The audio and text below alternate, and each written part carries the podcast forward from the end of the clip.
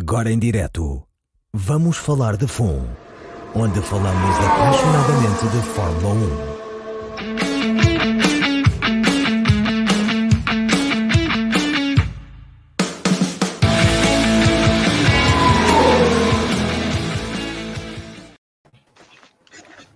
Olá, bem-vindas e bem-vindos ao Vamos Falar de FUN, hoje um episódio especial, porque marca o fim do primeiro ano de emissão do podcast e, portanto, a partir do próximo episódio será o segundo ano, a segunda temporada do podcast Vamos Falar de FUN. Uh, hoje, então, é uma ocasião especial para comemorar esse nosso primeiro aniversário. Temos aqui uma casa cheia de amigos e já fazem parte toda da mobília, todos eles. Uh, tenho, tenho o Marcelo, tenho Pedro Varela, tenho o Pedro Dias, tenho o Pedro Filipe, tenho o João Neto e o Vasco decidiu que agora era o momento de sair de cena, porque já está farto disto, portanto já, já é um ano de programas e ele já se fartou. Ah não, arrependeu-se, portanto já regressou. Não sei o que é que se passou. No- no- só para vos dar aqui um bocadinho de contexto, isso começou como uma brincadeira de amigos que são apaixonados por Fórmula 1 e que fa- falávamos muito no WhatsApp e decidimos criar um podcast.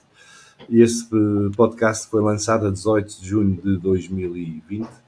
Eh, Portanto, daqui a dois dias fará de facto o seu primeiro ano de existência, mas que foi ganhando dimensão e foi crescendo e criou-se aqui à nossa volta uma comunidade que tem membros em vários países, em várias partes de Portugal, eh, e que consegue trazer já muitos convidados que nos oferecem muito do, do- daquilo que é o mundo da Fórmula 1, como é o João Neto, que está cá hoje connosco, mas também o João Carlos Costa, o Oscar Góis, o Nuno Pinto, tivemos o Matt Bishop, eh, da Aston Martin, tivemos o Sean Kelly, que é o senhor das estatísticas, que fornece as estatísticas para a FIA e, para a Liberty. Eh, entre muitos outros convidados, temos o, o Filipe Albuquerque, tivemos o Manuel Gião, tivemos o Pedro Matos Chaves, numa grande conversa sobre a sua carreira, a comemorar o 30 aniversário da estreia do Pedro Matos Chaves na Fórmula 1. Eh, portanto, isto ficou um- uma coisa bem maior do que aquela que nós imaginávamos que poderia ser e, e que concebemos na altura, e ainda bem, porque de, para além de todo, todas. ah, Esqueci-me do grande Carlos Estradinha, obviamente, que também já faz parte da mobília e que onde, ele, onde quer que esteja o Carlos Estradinha hoje, um grande abraço e espero que nos esteja a ver ou a ouvir eh, depois do podcast e que não esteja a sofrer muito pelo seu Bottas. Eh, o, o- João já nos garantiu que o Bottas está em grande forma para o Grande Prémio de França e, portanto, este fim de semana pode ser apenas uma alegria, Estradinha. Eh, neste ano que já passou, já gravámos 101 episódios entre as várias rubricas do podcast. Este, o semanal, foram 51, este é o 52. Uh, tivemos mais dois especiais, que foi o da Mariana Cabral e o do Sean Kelly. Uh, Mariana Cabral, que agora é treinadora do Sporting Clube Portugal, da equipa feminina sénior, e portanto os meus parabéns à, à Mariana por, por essa oportunidade fantástica uh, e de mostrar serviço e a qualidade dela enquanto treinadora. Uh, e também recomendar a quem ainda não ouviu que ouça o episódio com, com a Mariana, porque é uma grande conversa sobre o mundo do desporto no feminino e que certamente nos fará pensar de maneira diferente sobre o, as diferenças que existem entre o, no mundo do desporto profissional, sobretudo entre o lado masculino e o lado feminino. Uh, tivemos também, ao longo destes 101 episódios, lançámos o Vamos Falar de Fundo Debrief, uh, que é talvez caso único em Portugal, apesar de não ser uh, exclusivo em termos de participação de mulheres em conversas sobre Fórmula 1, mas é um espaço único no sentido em que é feito só por mulheres uh, e em que a Inês, a Carolina, as Carolinas, a Cristiana uh, fazem a análise dos grandes prémios logo a seguir às corridas ou no mesmo dia das corridas e que também está a ter grande sucesso e acolhimento e ainda bem uh, para elas e para todos nós porque é mais um um fórum de discussão sobre Fórmula 1 que se cria uh, por, através do Vamos Falar de Fundo. Os, os, nossos episódios até o momento já foram, já, já tiveram mais de 11 mil downloads. Uh, no YouTube já tivemos mais de 8 mil visualizações. Isto são números estratosféricos para aquilo que nós pensávamos que ia ser. Nós estávamos a pensar que isto fosse uma coisa para meia dúzia de amigos ouvirem e divertirem-se. Uh, queria agradecer a todos e a todos os que nos seguem, que nos apoiam, que que veem e ouvem o podcast e que participam nas conversas via chat ou via Twitter, via Facebook, Instagram. Uh, um bem-aja a todos e obrigado por se juntarem a nós todas as semanas para estas conversas. Um, entrando mais na ordem do dia, queria começar por agradecer às nossas patronas e aos nossos patronos o apoio que nos dão. Já passámos aí os nomes dos atuais patronos e patronas. É um apoio essencial. Nós estamos a falhar um bocadinho com o Vamos Falar de Full Lounge, que há de regressar em breve, que é um podcast exclusivo para quem nos apoia no Patreon. Mas eh, cada vez mais são essenciais para que o podcast continue e que possa crescer e criar mais espaço e mais rubricas. Também brevemente iremos regressar com uma equipa, um carro, um piloto, o último episódio foi com o Alan Prost, com, com, o João Carlos Costa, um grande episódio também, que quem ainda não ouviu, recomendo que ouça. Mas entrando então na ordem do dia, uh, cumprimentar aqui o Bruno Paiva, que. De, olá a todos e muitos parabéns ao Vamos Falar de Fundo, um forte abraço. Outro abraço de volta para o Bruno Paiva. E depois temos aqui o Lautauro Cárbia Macaco. Isto não sei se é uma mensagem em código para algum de vocês, ou então é para mim mesmo, está aqui dado o recado. Uh, entrando então no, no assunto do dia. Uh, hoje saiu um comunicado da Pirelli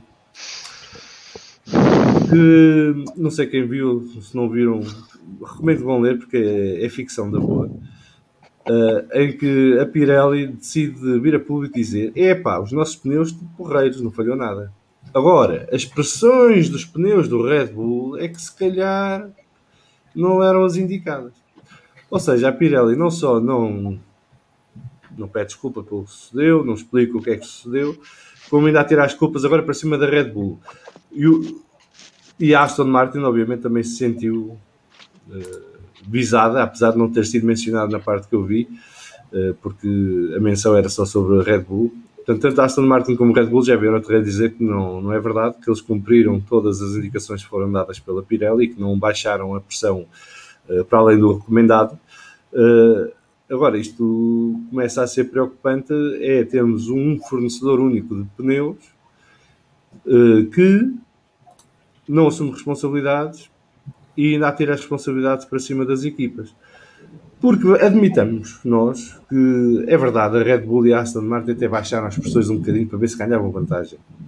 Uh, o que me parece um bocado estranho, porque conseguiram fazê-lo a meio da corrida e com os carros em andamento, uh, sem perder a performance. E a seguir a momentos de safety car, que eles até vão devagar e, portanto, aquilo até é normal os pneus arrefecerem e as pressões baixarem um bocadinho. Mas se mesmo tenha acontecido isto, tenha sido intencional, como é que raio a Pirelli põe pneus em carros que vão a 300 km h e em que alterar as pressões ligeiramente para cima ou para baixo significa que esses pneus podem rebentar? E em condições é que isto é aceitável para quem quer que seja. Já, já estou aqui a indicar qual é a minha opinião, mas o que queremos aqui é ouvir a vossa. Portanto, começar pelo João Neto, que deve ser grande fã da Pirelli. Lá, lá na Mercedes vocês ficaram todos contentes quando foi o rebentamento do pneu do Max e ele estava tudo bem com Não. ele Durou Tô. pouco tempo a coisa, mas. Mas diz uma coisa, vocês não sabes se, se, a Mercedes já analisou o pneu do Hamilton e se chegou à conclusão que aquilo foram os detritos do, do carro do Max ou, ou, ou se foi ah, também o mesmo, mesmo tipo de problema não, que o Max teve? Os detritos não estavam alojados, o que eles viram foi uh, cortes na borracha. Uh, por isso eles não ficaram lá com com os bocados do carro para ver de quem é que eram.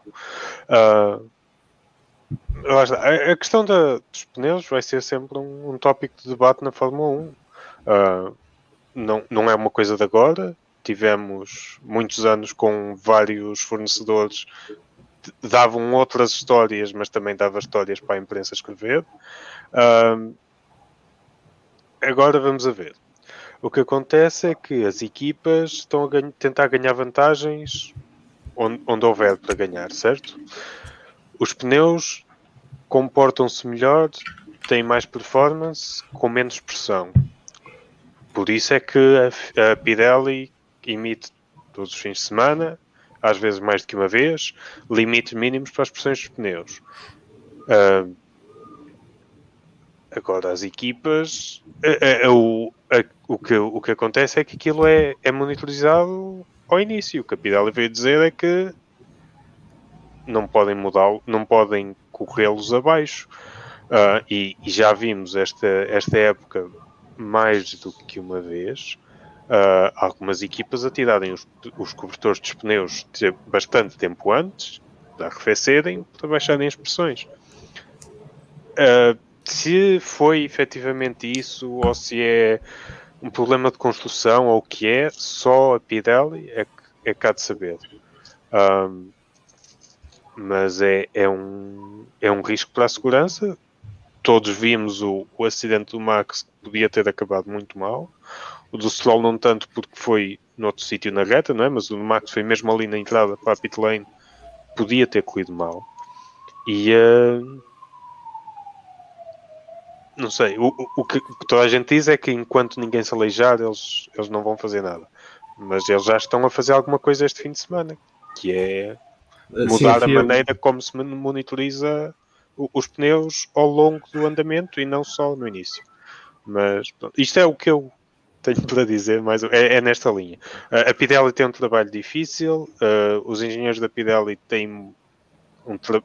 Não é porque tem que fazer um pneu que desgaste, mas que não se destrua, que não, eu não faço ideia como é que se faz um pneu, por isso não vou comentar sobre se fazem bom trabalho ou não.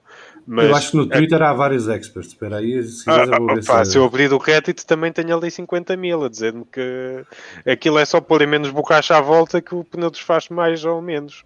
Mas não sei. Uh, sei que são pagos para fazer o melhor que podem e não vejo é, o porquê deles fazerem um trabalho mau intencionalmente, porque a Pirelli está aqui para se promover, não é para, para mais nada.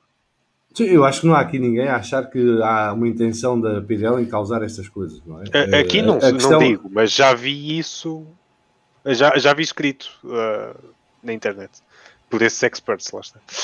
Sim, não, eu acho que aqui a questão é, é, tentar perceber como é que é possível isto acontecer e repetidamente, porque não é a primeira vez que acontece com, com desde que a Pirelli regressou à Fórmula 1 e já aconteceu em vários tipos de traçado, com vários tipos de asfalto e, e tipicamente é o mesmo tipo de situação. Pode ser mais espetacular ou menos espetacular, mas o problema tende a ser o mesmo e quase sempre no pneu traseiro, uh, não tanto no pneu da frente, se, se bem me recordo.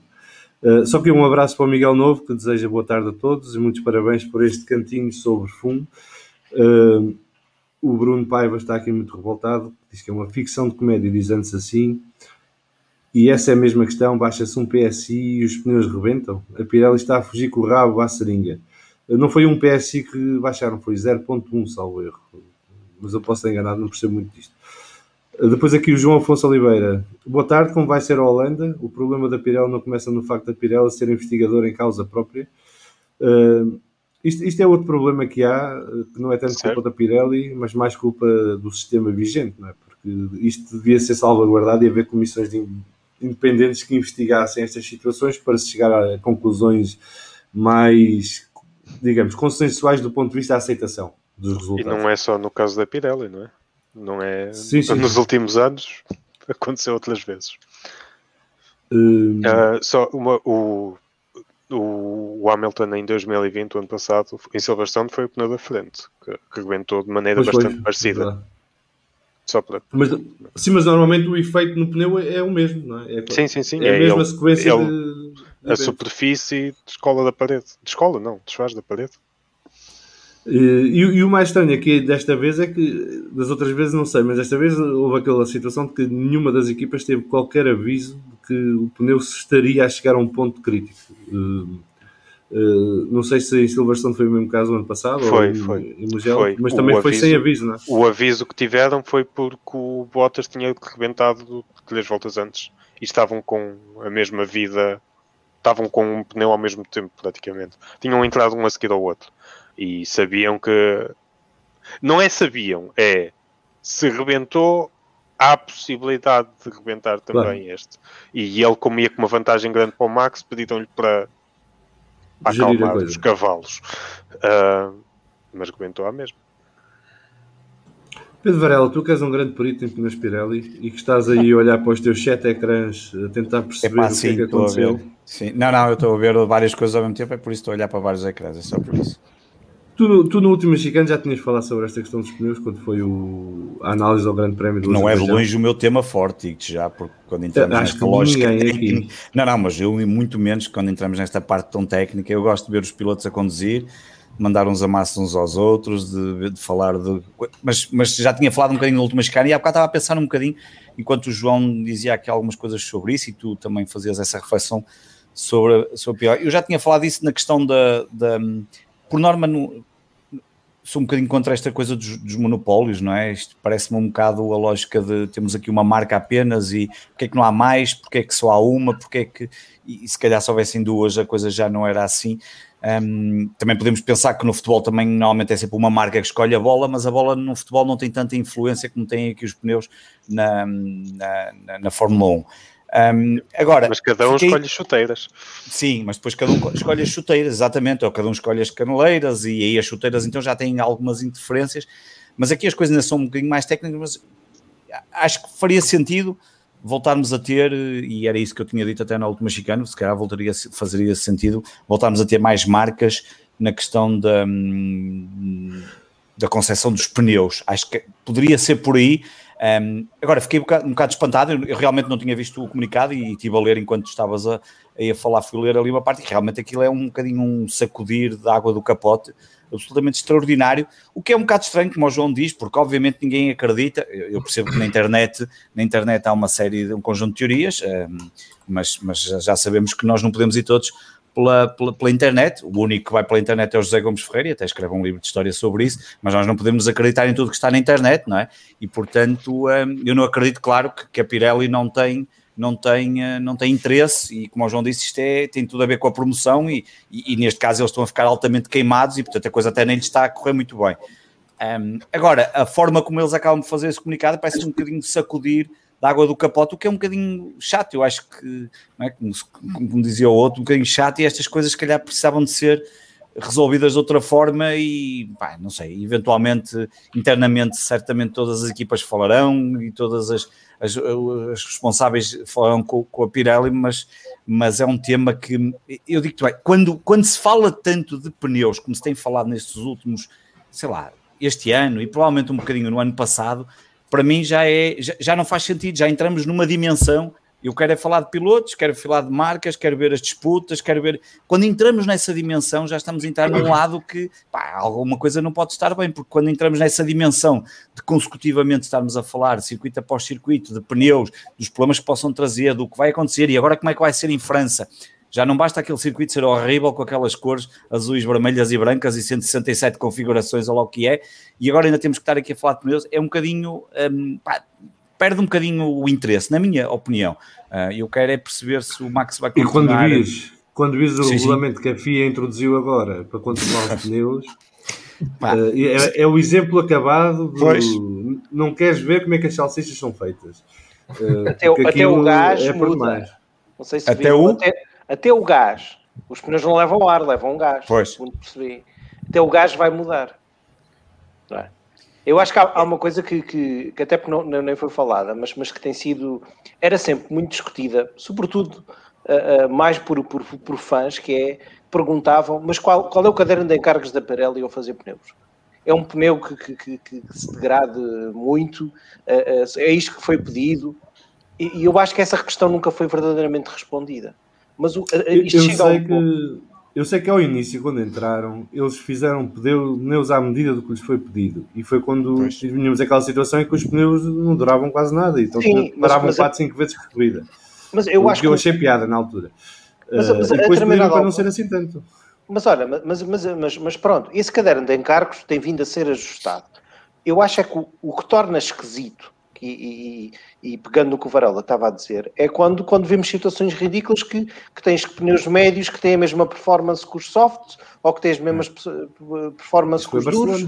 Pois, exatamente. E quer dizer, e a partir do momento em que isto ganha proporções que, que quer dizer, pegando no que o João estava a dizer, não é? Que, que o acidente do, do Verstappen uh, uh, podia ter sido muito complicado. O, o, o, do, o do Stroll foi menos numa área menos menos complicada do, do, circuito, eu não sei se vocês repararam, há um bocado da asa da frente que voa para fora do circuito.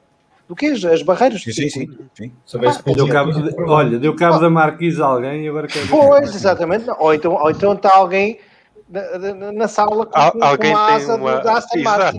É uma, nova mesa de café. Procurem no eBay e vão encontrar. Só para acabar, eu acho que o, o, o, este tema dos pneus é o tema mais aborrecido que existe na Fórmula 1. É um tema chato. É. Não, não, não, não vem acrescentar nada de novo.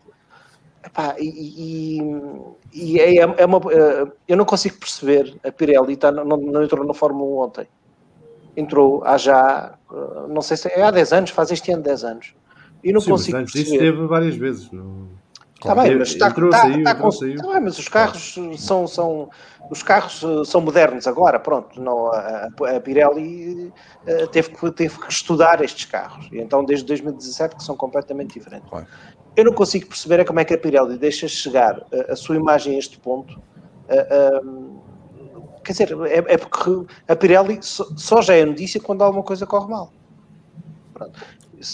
E só, só para uh, uma outra coisa, eu acho que não há, não há outra. Estás muito político, tu era para terminar, mas é só mais outra coisa. Uma questão de. Doutor, eu não o interrompi, agradeço que não me interrompa. Doutor. É, é, é, por uma questão de controle de curso, é por isso que não há mais fornecedores de pneus, acho eu. Eu acho que na última, na última vez que renovaram o contrato não houve mais candidatos. Que é. pois, não, houve, houve, uma marca, houve uma marca sul-coreana uh, que perdeu. Surpreendentemente. Ó oh, Salviano, deixa-me só dizer aqui uma coisa, porque o, o senhor Vasco quis. In, in, Interrompi, eu peço. É, é, só porque eu devia ter começado por aí, mas o senhor, o senhor Salviano foi logo direto à pergunta dos pneus e devia ter começado pelo tema mais importante da, da, da discussão 2, que é o aniversário, o primeiro aniversário do Vamos Falar de Fumo, que era por aí que eu, que eu queria ter começado, mas entretanto avançamos para o tema dos pneus. Primeiro, para, para, para dar os parabéns pelo, pelo, pelo, pelo projeto, por, por tudo aquilo que tem sido construído. Um, já, já conheço o Salviano há uns anos, tenho falado bastante com ele nesses grupos, não só nos grupos de WhatsApp, como em, em, em, em às vezes em conversas apenas os dois, um, e efetivamente tem sido uma jornada fantástica nestes últimos anos, a quantidade de projetos que têm aparecido nesta, nesta, nesta área num, num, e, acaba por, e acabava por ser estranho não haver mais gente, e afinal eles estavam aí todos, era preciso era haver espaços para toda a gente falar, porque a Fórmula 1 é um desporto apaixonante e, e há muita gente em Portugal que gosta, já sabemos que há sempre um, aquele lado de que antigamente eu via, mas é quando era em sinal aberto, mas continuam a ver e há muita gente que os apaixonados continuam a ver, seja nos canais pagos, infelizmente já sabemos que estas coisas são como são, mas alguém também tem que pagar estas transmissões, mas a verdade é que hum, apareceram um conjunto de projetos, o Vamos Falar de FUM, hum, eu acho que mais cedo ou mais tarde o Salviano tinha que lançar alguma coisa, porque o Salviano tem uma paixão, paixão e conhecimento assinalável sobre sobre a Fórmula 1 que acabou por encontrar aqui um espaço e abrir as portas também e, e, a, e, a, e a, parte do debrief e não só dos convidados que têm vindo a, faz, a fazer parte e depois a tornarem-se também aqui do painel um, e portanto tinha que começar por aí por, por, por, por, dar os parabéns e por uh, realçar este, este fantástico trabalho que tem sido feito uh, e como tu dizes já são cento e tal programas, 101 programas num ano é muita coisa e, um, e que sejam muitos mais anos porque, porque, porque uh, tirando os pneus, há muita coisa boa e positiva para falar de Fórmula 1 nos próximos tempos, certamente. Muito obrigado. Da parte que me toca, fico contente que também estejas aqui connosco e que, te, que venhas cá sempre podes. Uh, e eu sigo o último chicane desde que vocês o criaram também. Na altura, na altura não havia assim tanta oferta eh, hoje em dia, graças a Deus, há mais. Eh, mas também é sempre bom que haja esta, este intercâmbio entre podcasts e que nós já tentámos trazer aqui vários e conseguimos trazer. Vocês vieram cá fazer o balanço do ano connosco. Uh, tivemos o Bandeira Amarela há pouco tempo connosco também cá. Tivemos o Automobil, tivemos o Curva Cega, o Curva 4 e vamos convidando os vários projetos que vamos conhecendo ao longo da, da viagem, digamos assim a, vir cá conversar connosco. O, o espírito deste podcast era, é precisamente esse, criar um espaço em que possamos todos falar sobre Fórmula 1 e vir. uh, e vir cá falar. Portanto, não temos um painel residente, digamos assim. Temos um, ou seja, o painel residente é cada vez mais alargado. Uh, e ao ponto que agora até a Carolina já se junta a nós. Vamos ver se ela. Está a Carolina Sotassis, em direto por Timão. Um, portanto, fico, eu fico feliz que, que o espaço tenha surgido e que tenha crescido e que haja cada vez mais gente a vir cá e a partilhar e, e a fazer uso dele também.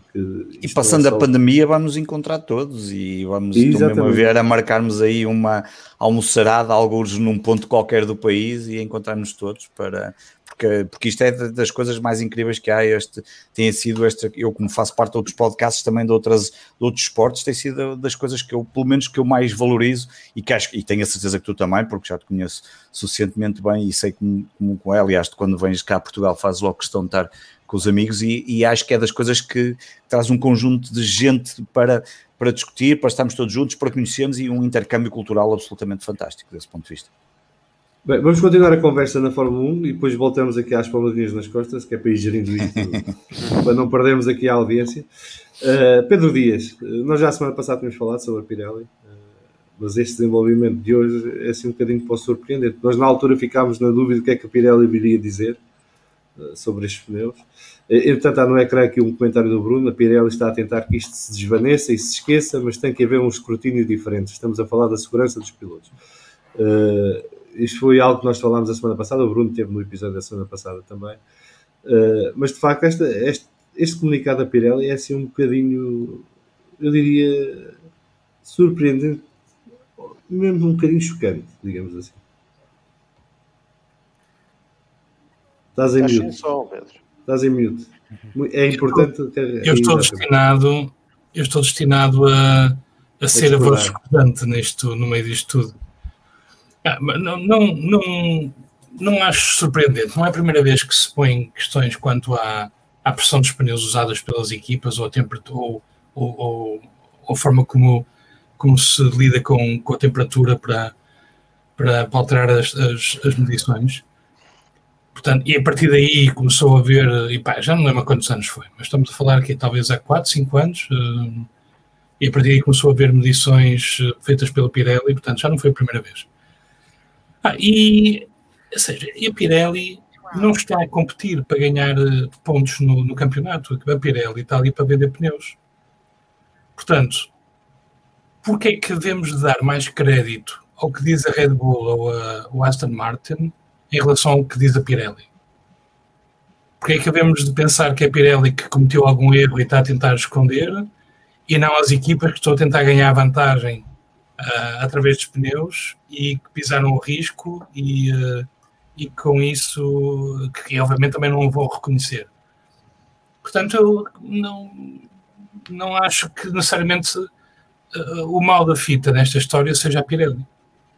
Não, também não, não digo o contrário, portanto, acho que agora fica na, na, na, para cada um julgar e, e, continuar a avaliar esta situação e estão a propor medidas, eh, que foi um bocado o que, o que, se conversou na semana passada. Acima de tudo, é uma questão de, de segurança e, e, é o interesse de todos, aí é o interesse de toda a gente, que, que se garanta a segurança de, uh, dos pilotos e que se aprenda com isto e se tome as medidas necessárias. Um, vamos para, para a questão de outra forma. Se o problema fosse da qualidade do pneu da Pirelli, iriam reconhecer? Penso que também não. Portanto, fica, fica, fica ao critério de cada um, ou seja, acreditamos na Pirelli ou acreditamos nas marcas. Eu, eh, eu pessoalmente estou mais inclinado a acreditar na Pirelli. Pelo que disse, não estão a competir, não estão a tentar ganhar vantagem, uh, tem mais a perder do que a ganhar neste momento na, na Fórmula 1. A Fórmula 1 também tem mais a perder nesta história porque, porque já se viu que não é fácil ter um fornecedor de, de pneus. E, uh, e, já não é a primeira vez que isto acontece. Nós, nos lembramos dos problemas que houve quando chegou ano passado em, em Indianápolis. Um, e, e, já não, e, e anteriormente também, uh, costumamos falar aqui antes dos critérios que a Fórmula 1, uh, que a FIA, não, não, sei, não sei se, se, se a FIA se a na altura, um, que exigiam, uh, em termos de pneus, para aumentar a, para aumentar a degradação e para e para tornar as corridas mais interessantes, e a Pirelli não estava propriamente contente uh, e julgo que houve uma renegociação uh, de, de, posteriormente a, a, essa questão. Portanto, não, não fico, pá, fico assim, ou seja, nunca, nunca saberemos, só quem está envolvido é que saberá possivelmente a verdade. Cabe-nos agora a nós, cada um julgar com, de acordo com aquilo que, que, que, que opina em relação a, a, aos envolvidos. Okay. Temos aqui o primeiro candidato a título do, do episódio, Miguel Nova, dizer aqui que o comunicado da Pirelli é preencher pneus. Uh, Carolina, tu que chegaste agora, eu sei que és grande fã da Pirelli. Uh, aliás, o teu sonho é trabalhar para a Pirelli. Uh, portanto, contas lá o que é que tu achaste deste comunicado da Pirelli e tendo em conta o que o Pedro já disse, não ouviste o que o João e o Pedro Varela e o Vasco disseram, se calhar, mas se, tendo em conta o que o Pedro disse agora, qual é a tua opinião sobre este, este eu, comunicado, digamos assim?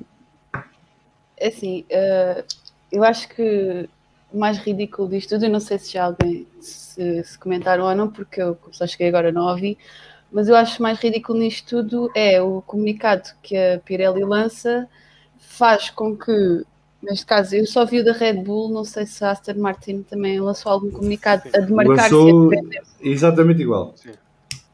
Pronto, eu acho que é desnecessário uh, este jogo de culpas uh, que a Pirelli está a tentar fazer, porque eu acho que não são as equipas que se têm que vir justificar pelo, pelo que aconteceu, pelas situações que aconteceram com, com os pneus. E acho mais grave ainda é a Pirelli querer se demarcar da situação da maneira que se está a querer demarcar, uma vez que não. Eu não, eu, não ponho, eu não ponho a situação como, como culpa da gestão de pneus por parte das equipas, não ponho, porque a própria Pirelli diz que aqueles, aqueles pneus estavam feitos para durar 40 voltas. Em determinadas condições que eles dizem que as equipas determinadas. não ah, e depois houve essa situação de, da pressão dos pneus, que eles disseram que as equipas tinham uma certa liberdade acho... para alterar a pressão dos pneus, não me recordo, qualquer coisa eu, assim. Eu, acho que eles não referem direta só as pressões, eles referem condições, sim. que sim, podem sim, envolver outras coisas. Estamos a esquecer que cambers, toes, ângulos de ataque por aí fora, são tudo coisas que podem, que alteram uh, as condições. Pode não ter sido só as pressões, mas isso é o, provavelmente o, o principal. Eu não sei se me permitem só acrescentar duas coisas. Uh, porque há bocado houve alguém que falou de Zandvoort e falamos agora de Indianápolis. Uh, a corrida este ano vai ser interessante como é que os pneus aguentam ou não uh, aquelas curvas bancadas no circuito, não é? olha, exatamente. é exatamente isso que eu estava a dizer. porque Uh, quem já conduziu aquilo no simulador sabe que aquelas curvas puxam pelo carro. Uh, e estou curioso se vamos ter que fazer alterações, mesmo que sejam os pneus mais duros, com, só com pressões muito altas, e, uh, e tem um impacto na performance dos carros. E outra coisa é sobre a, degradação dos pneus, que enquanto for mais rápido andar com o carro devagar do que fazer uma pit stop para trocar os pneus, não é? Do que fazer mais, para fazer mais uma, não é? Para, para, fazer as duas pit stops, que são sempre as corridas que acabam por ter mais interesse, uh, é preciso os pneus degradarem, senão é simplesmente é mais rápido perder, claro. fazer 5 décimos mais lento por volta e, e, ao fim do stint recuperas esse tempo na pit stop que não fizeste. Uh, é, é, é, matemática simples e uh, o Pirelli foi, lhes foi pedido fazer, pelo que dizem, é pneus que degradem rápido o suficiente e não sabemos que impacto é que isso tem na, na segurança estrutural ou quiserem chamar de, do pneu. Isto que tu acabaste de dizer agora é exatamente o problema da, do próximo grande prémio que vamos ter este fim de semana, não é? Que de facto torna-se mais económico para as equipas fazerem menos uma paragem e andarem mais lento do que fazerem estas duas paragens e, e andarem um ritmo mais forte. E isso depois tem impacto também na corrida em si, porque as equipas não, não forçam tanto, não há tantas ultrapassagens, há mais aquele espírito de precisão para fazer render o peixe. E, e pois é por isso somos todos grandes fãs de, do Grande Prémio de França. Mas do Grande Prémio Quando de França já começarem a mais dar pontos por ultrapassagens, as coisas mudam. Oh, isso. Olha, olha que Tinha parece. é que parar com o DRS para isso. Tinham é que parar com o DRS para isso. Por favor. Pedro Filipe, tu aí dos Açores, pá, a Pirelli é um, um grande fornecedor aí de material, não é? Epá, não, infelizmente não. O meu semi-rígido não é de borracha, mas não é, não é, não tem nada a ver com a Pirelli. Epá, eu sinceramente eu não, eu não quero alargar muito neste tema da Pirelli, porque eu tenho uma, uma relação mesmo muito salomónica. Eu não me interessa puta Pirelli. O que me interessa, interessava era haver outra marca de pneus que lhes desse que fazer. Ah, e que nos desse a nós outro, outro ponto de interesse, porque sinceramente epá, já estou cansado destes problemas da Pirelli, como estar a discutir a cor dos pitons dos jogadores da, da bola. Não me interessa minimamente. Acho que a Pirelli parece-me ser competente até determinado ponto, mas depois acho que o, problema, o grande problema deles não é competência técnica, é competência de comunicação. Porque cada vez que abrem a boca, dá um tiro em cada pé. Eu acho que o Mário Isola devia-se focar mais em falar com os diretores de equipa e arranjar um, um assessor de imprensa. Olha, se calhar a Carolina, a Carolina, por exemplo, está ligada à área eh, e poderia muito bem ser a assessora de imprensa da, da Pirelli. Acho que fazia um trabalho muito melhor, de certeza, do que a Pirelli. Portanto, é assim, o, que eu, o que eu é acho. não, não da fita, não. Quanto muito, ias lá pôr alguma ordem naquilo. Pelo menos eles diziam, se calhar, a verdade, de vez em quando. É assim, eu, sinceramente, a Pirelli epá, é, um, é um assunto que eu, eu não sei, estou um bocadinho ali como o Pedro Dias, mas epá, as equipas também não são conhecidas por serem os meninos de couro. Quer dizer, o João está aí que me desculpe, mas eu quero é que eles epá, dobrem os regulamentos Ah, antes então. de partir. Antes Foi de o que eu partir o de regulamento. Exatamente, antes de partir o regulamento. Portanto, a Red Bull não é menina de cor, a Mercedes muito menos e, e a Aston Martin então. É, precisa de parece- exceção, atenção. Não, não, a a Aston Martin além de ter copiado- Na, Mercedes são todos, na Mercedes são todos sérios e honestos. São, né? são. Exatamente. A Aston Martin copiou o Mercedes do ano passado e este ano copiou o comunicado da Red Bull, pelos vistos, para tirar uma fotografia, fizeram um print screen daquilo e copiaram. Epá, o que eu queria era ver uma Michelin, uma Goodyear, uma, pode ser uma, Amabora, Kamac, a fornecer pneus à Fórmula 1 para de uma vez por todas isto. Yokohama, Yokohama é que era. Yokohama, Bridgestone, o Firestone, epá, tudo acabado em Stone, quer dizer, sou racista, venham os pneus que vierem. Mas eu só queria fazer aqui uma pequena ressalva epá, e, e agradecer ao Salviano e ao Vasco e a quem, quem criou este podcast pá, por, por Ah, é ter o salvo, Salviano. Isso é o Salviano. não, não, por ter salvo os meus amigos, sobretudo aqueles mais próximos de mim, pá, que de vez em quando lá tinham que ouvir uma hora de, do Pedro monólogo a falar sobre Fórmula 1 e eles olhar para mim muito. E depois no fim do programa manda a fatura. Eu como sou um gajo, sou um ateu, isto é a minha religião, portanto, eu, eu aqui eu rezo, eu rezo a este, a este, a este altar. Ah, mas queria agradecer realmente ter surgido o FUM, portanto, pessoal da minha idade, da minha geração, um bocadinho velhos do Restelo, como eu, mas se calhar sou mais velho do Restelo de todos. Um, epá, e não vou dizer que no meu tempo é que era bom, mas pelo menos isto faz-me recordar os velhos tempos. Não me recordo epá, de ver este tipo de polémica, pelo menos nos anos 80, que, com pneus, que havia diversas marcas, mas eu, eu acho que tinham que pôr ordem, tinha que ser a FIA, se calhar, pôr alguma ordem nisto, uma vez por todas, e epá, para parar de falar de pneus e andarmos a e prefiro falar, sinceramente, do motor da Ferrari ou da, da qualidade das câmaras da, Red, da, da Aston Martin. ah, de como é que o Latifi para o ano vai dominar a Fórmula 1 com botas, coisas assim, coisas muito mais interessantes. Exato. Eu gostei particularmente dessa teoria. Sim. eu adorei. é, Tive a semana Mas é possível. nele. É possível. claro, claro. É Basta possível. haver um, um novo, um novo Braun. Basta haver um Braun. Ali o capítulo traz a, traz a tecnologia da Volkswagen do Dieselgate, instala ali no Williams, aquilo, o fluxo de gasolina mente à força toda, e os gajos limpam aquilo tudo para o ano. É certo? Portanto, eu sobre a Pirelli, pá, não tenho muito mais a dizer. Eu, olha, não, não Olha. tenho grande opinião formada. Eu acho Mas que no meio a Carolina, atenção, no meio a Carolina para a senhora da empresa da. Eu vou, eu vou mandar essa informação ao Mário Isla e pode ser que a partir Ok. da Áustria já tenhamos a Carolina, no Carolina, paddock. faz o teu currículo, eu traduzo para italiano e a gente manda. Mas tens, mas tens que apagar o. de referral. tem que obrigar o quê? Tens que apagar os Os podcasts. podcasts. Sim, a, tua, a tua participação vai ser completamente bloqueada aqui e tu vais passar a participar, João, se me permites, é incógnita. Portanto, vais aparecer blur. Não me disseram que isso era uma possibilidade. Era. Tipo aquelas testemunhas secretas, não é? Pôr- uma máscara, uma mascarilha. Uma mascarilha. Aquela- Aquela- aquela- aquela- Epá, mas não se, acusem, que- não se acusem que nós vamos fazer isso mesmo e depois já toda a gente sabe quem são. Exatamente. Não, Não, mas deixa-me só dizer aqui uma situação em relação à Pirelli. Eu acho que para mim o mais ridículo disto e o verdadeiro problema começa quando é a própria Pirelli que faz a investigação sobre a própria Pirelli. Eu acho que logo aí o caso está todo dito, não tinha grande. Eu acho que quem esperava realmente uma grande solução daqui saiu, de- saiu desiludido. Epá, mas eu não estava à espera que a Pirelli viesse. Epá, fizemos uma cagada monumental lá na fábrica. Claro que eles não E, queriam e, dizer. de facto isto. Não estava, ninguém, acho que ninguém estava à espera disso, pelo menos. Quem estava. Acredito que a maioria não estava. Mas estávamos à espera que viessem dizer: não, há aqui de facto algo que temos que investigar mais a fundo e temos que falar com as equipas. Agora, chegar aqui e atirar as equipas para debaixo do autocarro, como dizem os britânicos, é? Eh, é que me parece um- uma coisa assim um bocadinho. Qual é a alternativa? epá, a FIA não consegue determinar os limites de pista. Como é que eles vão descobrir o que é que arrebentou um pneu? Quem é que, qual seria a entidade que neste caso estaria, seria a entidade competente para, para fazer esta? NEC. seria a FIA. o NEC é era muito bom. Epá, o, o Lenec perdeu qualquer credibilidade desde que disse que a Paula do Estado de Alvalade não era segura. Portanto, Exato. o primeiro, atenção, não é, não é O, desta estado, coisa. o original. Exatamente.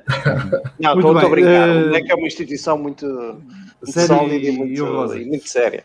Só mandar aqui um abraço para o Jonathan, Jonathan Sabimbi Play, que nos diz aqui um olá a todos, e um abraço para ele.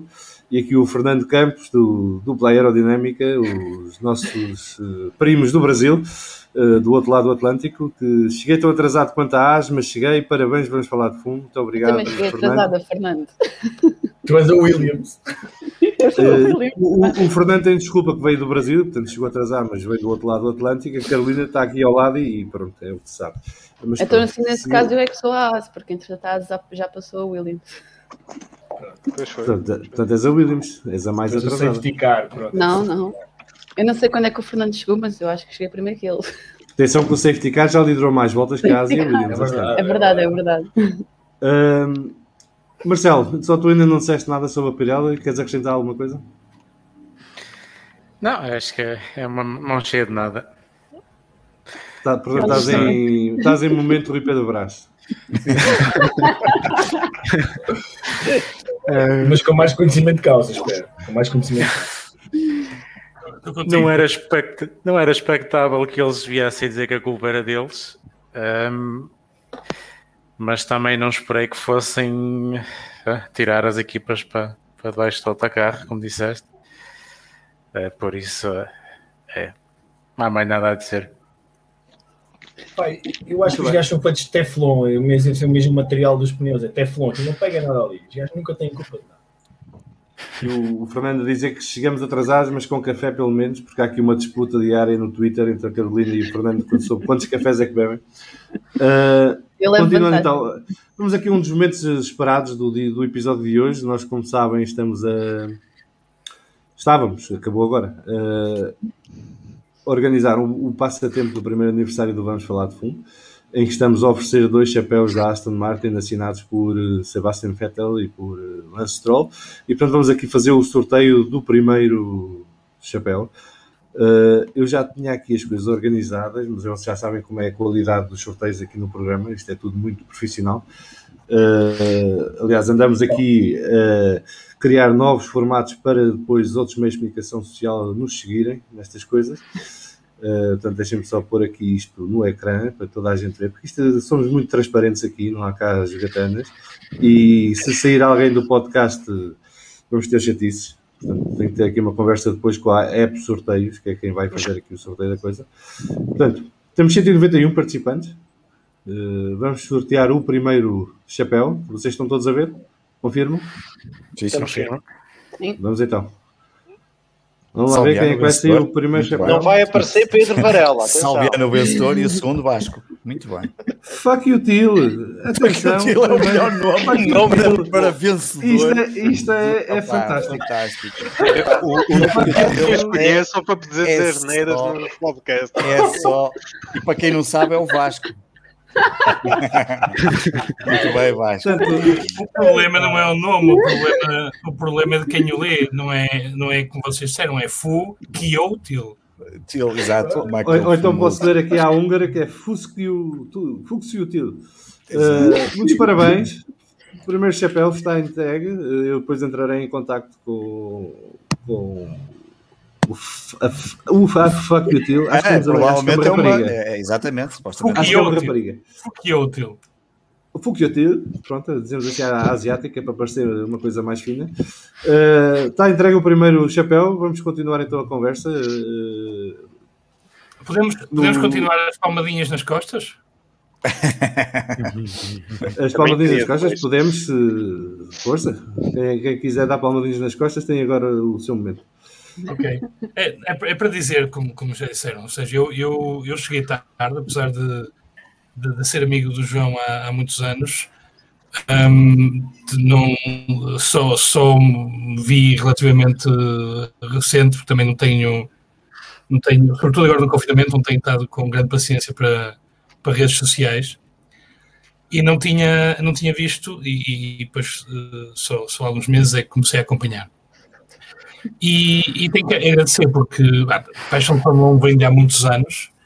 Um, esta oportunidade também, não só de, de ouvir eh, falar de Fórmula 1, mas, mas este caso também de participar, é, é bastante agradável. Mas, mas, há duas questões, mas há dois exemplos em particular que eu gostava de ressalvar, que é um, o, da- das várias rúbricas, ah, ah, permitiram-me relembrar também de, de pilotos, etc. E, e, em especial um piloto que foi o meu primeiro piloto, foi, foi o primeiro piloto preferido que eu tive e do qual me tinha esquecido um pouco, que, que foi o Piquet. E, eh, e, eh, e, o, e o programa sobre o, Pico, sobre o Piquet fez-me relembrar que de facto foi quando eu comecei a ver Fórmula 1 e o que eu vibrei com ele e, e fez-me ir à procura de mais entrevistas com ele durante os anos e mais recentes também. Um, e, e, e, e, por outro lado, a rúbrica da, da, do debrief, que é o Fórmula 1 no feminino, um, porque uh, a minha paixão pela Fórmula 1 tem muito a ver também com, com a minha irmã, porque já era, já era fã antes de eu ser, ou seja, alguns anos mais velha. E, e como vocês sabem, antigamente, uh, se, se, se, alguém queria ver, todos tínhamos que ver, só tínhamos uma televisão, não tínhamos grandes opções. E, um, e foi um bocado também com ela que, que aprendi a gostar da Fórmula 1. Portanto, uh, fico bastante contente que de, de ouvir e ceder mais espaço também um, para que tenhamos senhoras a, a, a comentar e, uh, e, e, e, aí vou também discutir alguns comentários que, que, que levaram uma surpresa pela qualidade do debrief. A, a, mim a mim não me surpreendeu pela qualidade, mas gosto de gosto e gosto especialmente porque há sempre uma sensibilidade uh, diferente. Além do conhecimento, há, há, há, em cada programa algumas perspectivas que mostram também uma sensibilidade diferente em relação, a, pelo menos, à, à forma como, como eu muitas vezes olho para as coisas. E, e, pronto, e poderia dar mais exemplos, mas estes, mas estes, para mim são os mais uh, marcantes e de, o, que esta, o, o, que esta iniciativa também me trouxe um, um, de, de, em, em, relação a uma das paixões que, que de facto tenho. Acho que não vivo tão intensamente como muitos de vocês, não, não acompanho tanto por, por diferentes razões, uma delas é uma questão de tempo também. Não quer dizer que vocês não tenham tempo disponível, não é isso, mas, mas entre várias obrigações de, não, não fica, não, não, não também damos muita, muita facilidade para acompanhar mas acho que me dá a dose uh, correta, porque acho que dá pela diversidade, pelos convidados diferentes, pela diversidade de temas também, e, um, e, e, e, tem e depois deste período mais de, de confinamento, em que temos estado de contacto com com outras pessoas e com amigos, em que também vinham estas discussões à baila, foi um espaço importante para, para mim também. Portanto, tenho a agradecer a, ao João, mas também a toda a gente que tem colaborado com, com, a, com Vamos Falar de Fundo. Portanto, muito obrigado.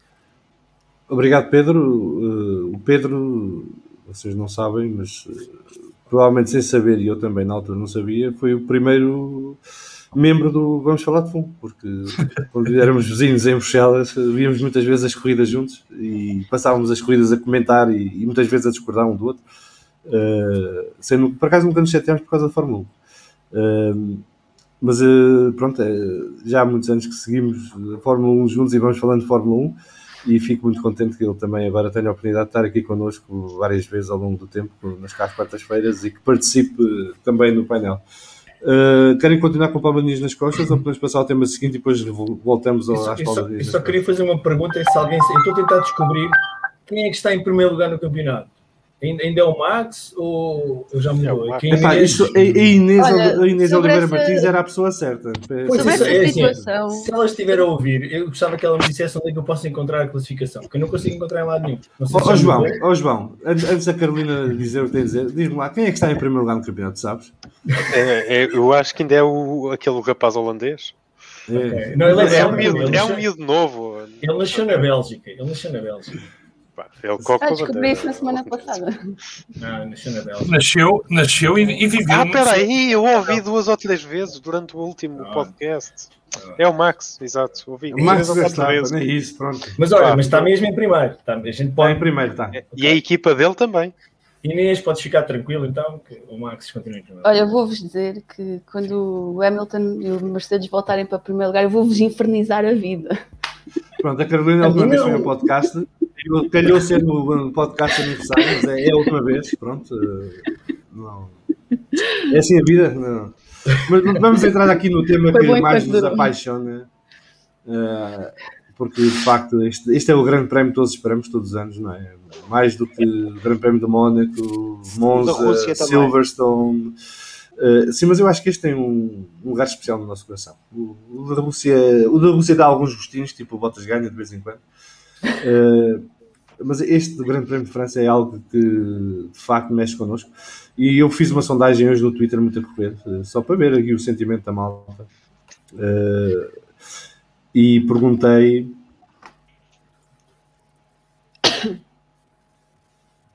Como é que. Qual era a, a antecipação, a ansiedade, a excitação que, que que as pessoas tinham para este grande prémio. E, portanto, eu vou colocar os resultados já no ecrã e já os vou ler para quem nos vai ouvir. Vamos ver uh, o trending topic na, na Hungria, qual é? Não, que eu agora tenho a conta em Portugal só por causa da conversa. E é o Porto que está aqui no trending, não sei oh, Espera. Ah, porque acabou de contratar um gajo, é por isso. Ah, ok. Uhum. Então, eu fiz a pergunta, digam lá honestamente qual é o nível de excitação para o Grande Prémio de França. Ora, 8,9% entre os quais eu, disse que vai ser uma loucura. Isto vai ser um, algo que nunca vimos. 11,1% dizem que vão ver com espírito de missão. 24,4% diz que não perdem, o que é um 25% quase, um quarto aqui de fiéis uh, seguidores do, da Fórmula 1 que não perdem um grande prémio, seja ele onde for. E depois 55,6% dizem que o que vale é que há euro. Uh, portanto, apanham a seca do grande prémio, mas a seguir divertem-se com o futebol. Na outra sondagem que nós fizemos, essa já é normal, que é o nosso momento de Zandinga, uh, perguntámos então quem é que as pessoas achavam que, ou acham que vai fazer pole position e vai ganhar uh, o Grande Prémio de França. E aqui acho que o João vai ficar com um sorriso de orelha a orelha, porque para a pole position, Lewis Hamilton fica à frente com 46,4% dos votos, seguido de Max Verstappen com 44,5% do voto o Estradinha teve aqui mais revolucionários e conseguiu 5,5% para, para Bottas e o Pérez ficou com 3,6%. Em relação a quem vai ganhar o Grande Prémio de França, Hamilton, mais uma vez, ainda com margem mais folgada, eh, é o favorito, com 52,7% dos votos, seguido Max Verstappen com 37,6%, Pérez com 6,5% e Bottas fica com 3,2%. O Estradinha aqui já ficou sozinho. Depois, quem vai ser o melhor do resto no Grande Prémio de França? McLaren com 46,8%, fica à frente da Ferrari com 39,4%. Eu desta vez já tive mais amigos com na Alpine com 7,4%, e Alfa Tauri com 6,4% em último lugar, e houve alguém que sugeriu que poderia ser uh, a Aston Martin. Uh, fica aqui dado o mote para esta conversa sobre o Grande Prémio de França. Uh, Vasco, tu que gostas muito de, de Le Castellet, diz-nos lá que é que tu achas que vai acontecer este fim de semana? Acho Olha, que as coisas, se calhar, vão, vão voltar um pouco ao normal. Uh, ou seja, provavelmente a Mercedes vai estar outra vez. Uh, uh, alto, alto, alto, que o Fernando tem aqui um comentário importante. acho que quem lidera é o Sporting. Okay? Ah, não, calma, campeonato errado. Mas do Fernando, estás, estás certo. O Sporting, nem que seja no nosso coração, está, está sempre em primeiro lugar. O Pedro Olha, Dias acho que tem que ir embora agora. O Fernando teve, a- para mim, a, a melhor saída de sempre, porque eu fui eu que tornei o Fernando Sportingista e o Fernando vê o jogo do aquele jogo de futsal em que fomos campeões europeus e ele manda mensagem a dizer dois jogos do Sporting e já sou campeão europeu. Mal pensava ele, mal pensava ele que ia, que ia ser muito mais do que isso este ano. Mas, mas isso, isso hoje em dia com o Sporting não é difícil ser campeão Exatamente. qualquer dia da semana. Isto, não sei o que é que se passa em 2021, mas está tudo aqui para o nosso lado. Cada Está a vez que ser um acorda há ano- um título novo. Está a ser um ano espetacular para os Sportinguistas. eh, malta do Benfica e do Porto tem lá um bocadinho de paciência. Também alguma vez temos de ser nós. Eh, não pode ser sempre os outros. Eh, mas estávamos então a falar do Le Castellet. Vasco, uh, diz-nos lá, tu que adoras eh, este traçado do, Bernie Eccleston. Com, Estava a aquela- dizer. com aquelas linhas azuis que não nos chegam nada. É verdade, é verdade. É é uma grande seca de corrida, normalmente. Hum, mas estava a dizer que acho que parece-me que, que a Mercedes, e não é por estar cá o João, que, que parece-me que vai estar mais forte. Uh, esperemos que, o- que o Bottas não, não, quando fizer load setup no menu uh, nas boxes, não se engane a carregar o setup e ponha o setup mais ou menos que lhe permita andar bem. Acho que era importante. Uh, não, não, não, para, não, não- para não falar do tema a seguir, mas, mas depois já complemento, já vão perceber porquê. E tenho, tenho uma expectativa grande em relação a este circuito. Eh, espero, claro, que a Red Bull esteja, esteja forte, mas tenho uma expectativa eh, grande porque eu não estive no, no episódio da semana passada e gostava de ter estado porque, porque tive eh, no episódio anterior da antevisão ao Grande Prémio de Baku uma disputa muito acesa com o outro Pedro que costuma vir. eh, onde O Lagareiro. Exatamente, o Pedro Lagareiro. Onde, onde de- não concordei nada com ele quando ele disse que a Ferrari ia estar forte. Apesar de não ter estar assim dominadora, foi mais um conjunto de circunstâncias, mas acabou por andar bem, apesar de tudo. E, e é a grande expectativa que eu tenho, porque, porque a Ferrari parece que está a evoluir olhos vistos, uh, e este circuito pode ser um bocadinho o tira-teimas disso. Uh, para nós percebermos se, se a Ferrari está, está forte ou não. Deixo também aqui assim a minha a minha a minha, a minha fezada também pessoal, que acho que, que, que nós em Baku vimos uh, uh, se calhar já um primeiro vislumbre do, de um Alonso mais forte do que tem sido nas corridas anteriores. E este circuito, sendo ainda por cima a corrida caseira da, da Alpine, pode ser que, que tenha expectativa de perceber o que é que eles podem, podem fazer.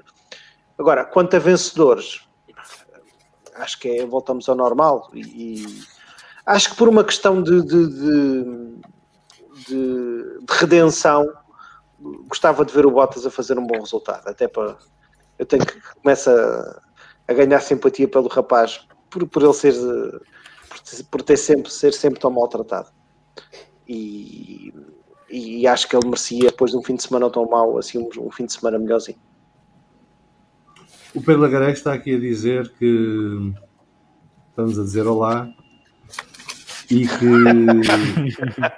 se atrasou porque rebentou o pneu. Pronto, é daquelas coisas, é, acontece. Pneus Pirelli, dá Na nisto. marca branca da Pirelli do, do supermercado. Se calhar era É Michelin. assim é a vida. Uh, Pedro, se, não- se não estás a ouvir, uh, fica à espera que vais receber em casa uma carta da Pirelli e dizer que a culpa é tua. Uh, Portanto, há de chegar daqui a uma semanita. Uh, portanto, fica já a contar com isso. Uh, Marcelo, Grande Prémio de França. Uh, achas que. Vamos, vamos falar um bocadinho do, do pelotão do meio antes de nos focarmos na, na parte da frente. Achas que a Ferrari vai de facto provar aqui que está melhor, que é para o Varela ficar todo contente? Ou achas que a McLaren volta à boa forma? Ou a Alpine poderá surpreender aqui? Eu espero que, que sim, que a Ferrari hum, esteja lá na frente como, como tem estado nestes dois últimos. Apesar de eles sempre darem o ou baixarem as expectativas dos tifosi em todos os grandes prémios, hum, a verdade é que eles têm, portanto, nestes dois últimos, principalmente, têm estado, têm estado fortes um, e têm estado lá na frente e, um, e mesmo assim, mesmo à frente da McLaren, que nestes últimos têm estado, têm estado um, pouco mais, um pouco mais abaixo do que, era, do que era esperado ou do que eles mostraram nos grandes prémios anteriores. Um, a Alpine tem, tem melhorado tem melhorado bastante. Um, grande prémio é, é grande prémio. E, um, mas eu acho que ainda não vai ser, ainda não vai ser desta que, que vão estar na luta lá no meio no pelotão. Um, em relação à Aston Martin, acho que acho que pode ser também um grande prémio para um grande prémio para eles. Um, tem, também têm mostrado bons bons resultados, apesar de, de, do azar que tiveram neste. Uh, tiveram um, bom um Betel muito forte e não, não, foi só, não foi só neste grande prémio. Uh, por isso acho que também podem dar guarda a sua graça lá no, no pelotão do meio. E lá na frente, tu achas que isto vai pender para a Red Bull ou aqui para o, para o lado do João? Eu acho que este, principalmente este, vai ser, vai ser mais Mercedes. Um, uh, eh, acho que vão ter, vão ter a vantagem de. Tem sido um ponto forte nos circuitos normais, não citadinos. Por norma, têm encalhado mais para, para a Mercedes. Uh, por isso, eu acho que, que este vai ser, vai ser um. Vamos ver a Mercedes outra vez lá na frente. Um, é, é, a ganhar, a, a ganhar a corrida com, com o Hamilton. Muito bem. Carolina, Dani Rick, é desta vez que vamos ver aí a brilhar ou ainda não é, não é desta? Eu já disse tantas vezes que espero que sim, que eu agora já vou dizer que espero que não. não, não espero que não, mas já não espero nada, sinceramente. Acho que é só deixar andar o comboio e depois logo se vê no final do ano. Uh, acho que este ano as coisas não vão depender não vão pender para ali grande coisa. Foi a conclusão a que eu cheguei. Aliás, no último debrief disse eu, não volto a falar na McLaren nem no, nem no Daniel Ricciardo, porque acho que acho que não há muito para dizer sobre, sobre o assunto e quantas coisas não se endireitarem um bocadinho por lá. Uh, Parece-me que a McLaren está a tentar fazer outro tipo de jogo que sinceramente a mim não me agrada muito, mas é esperar para ver.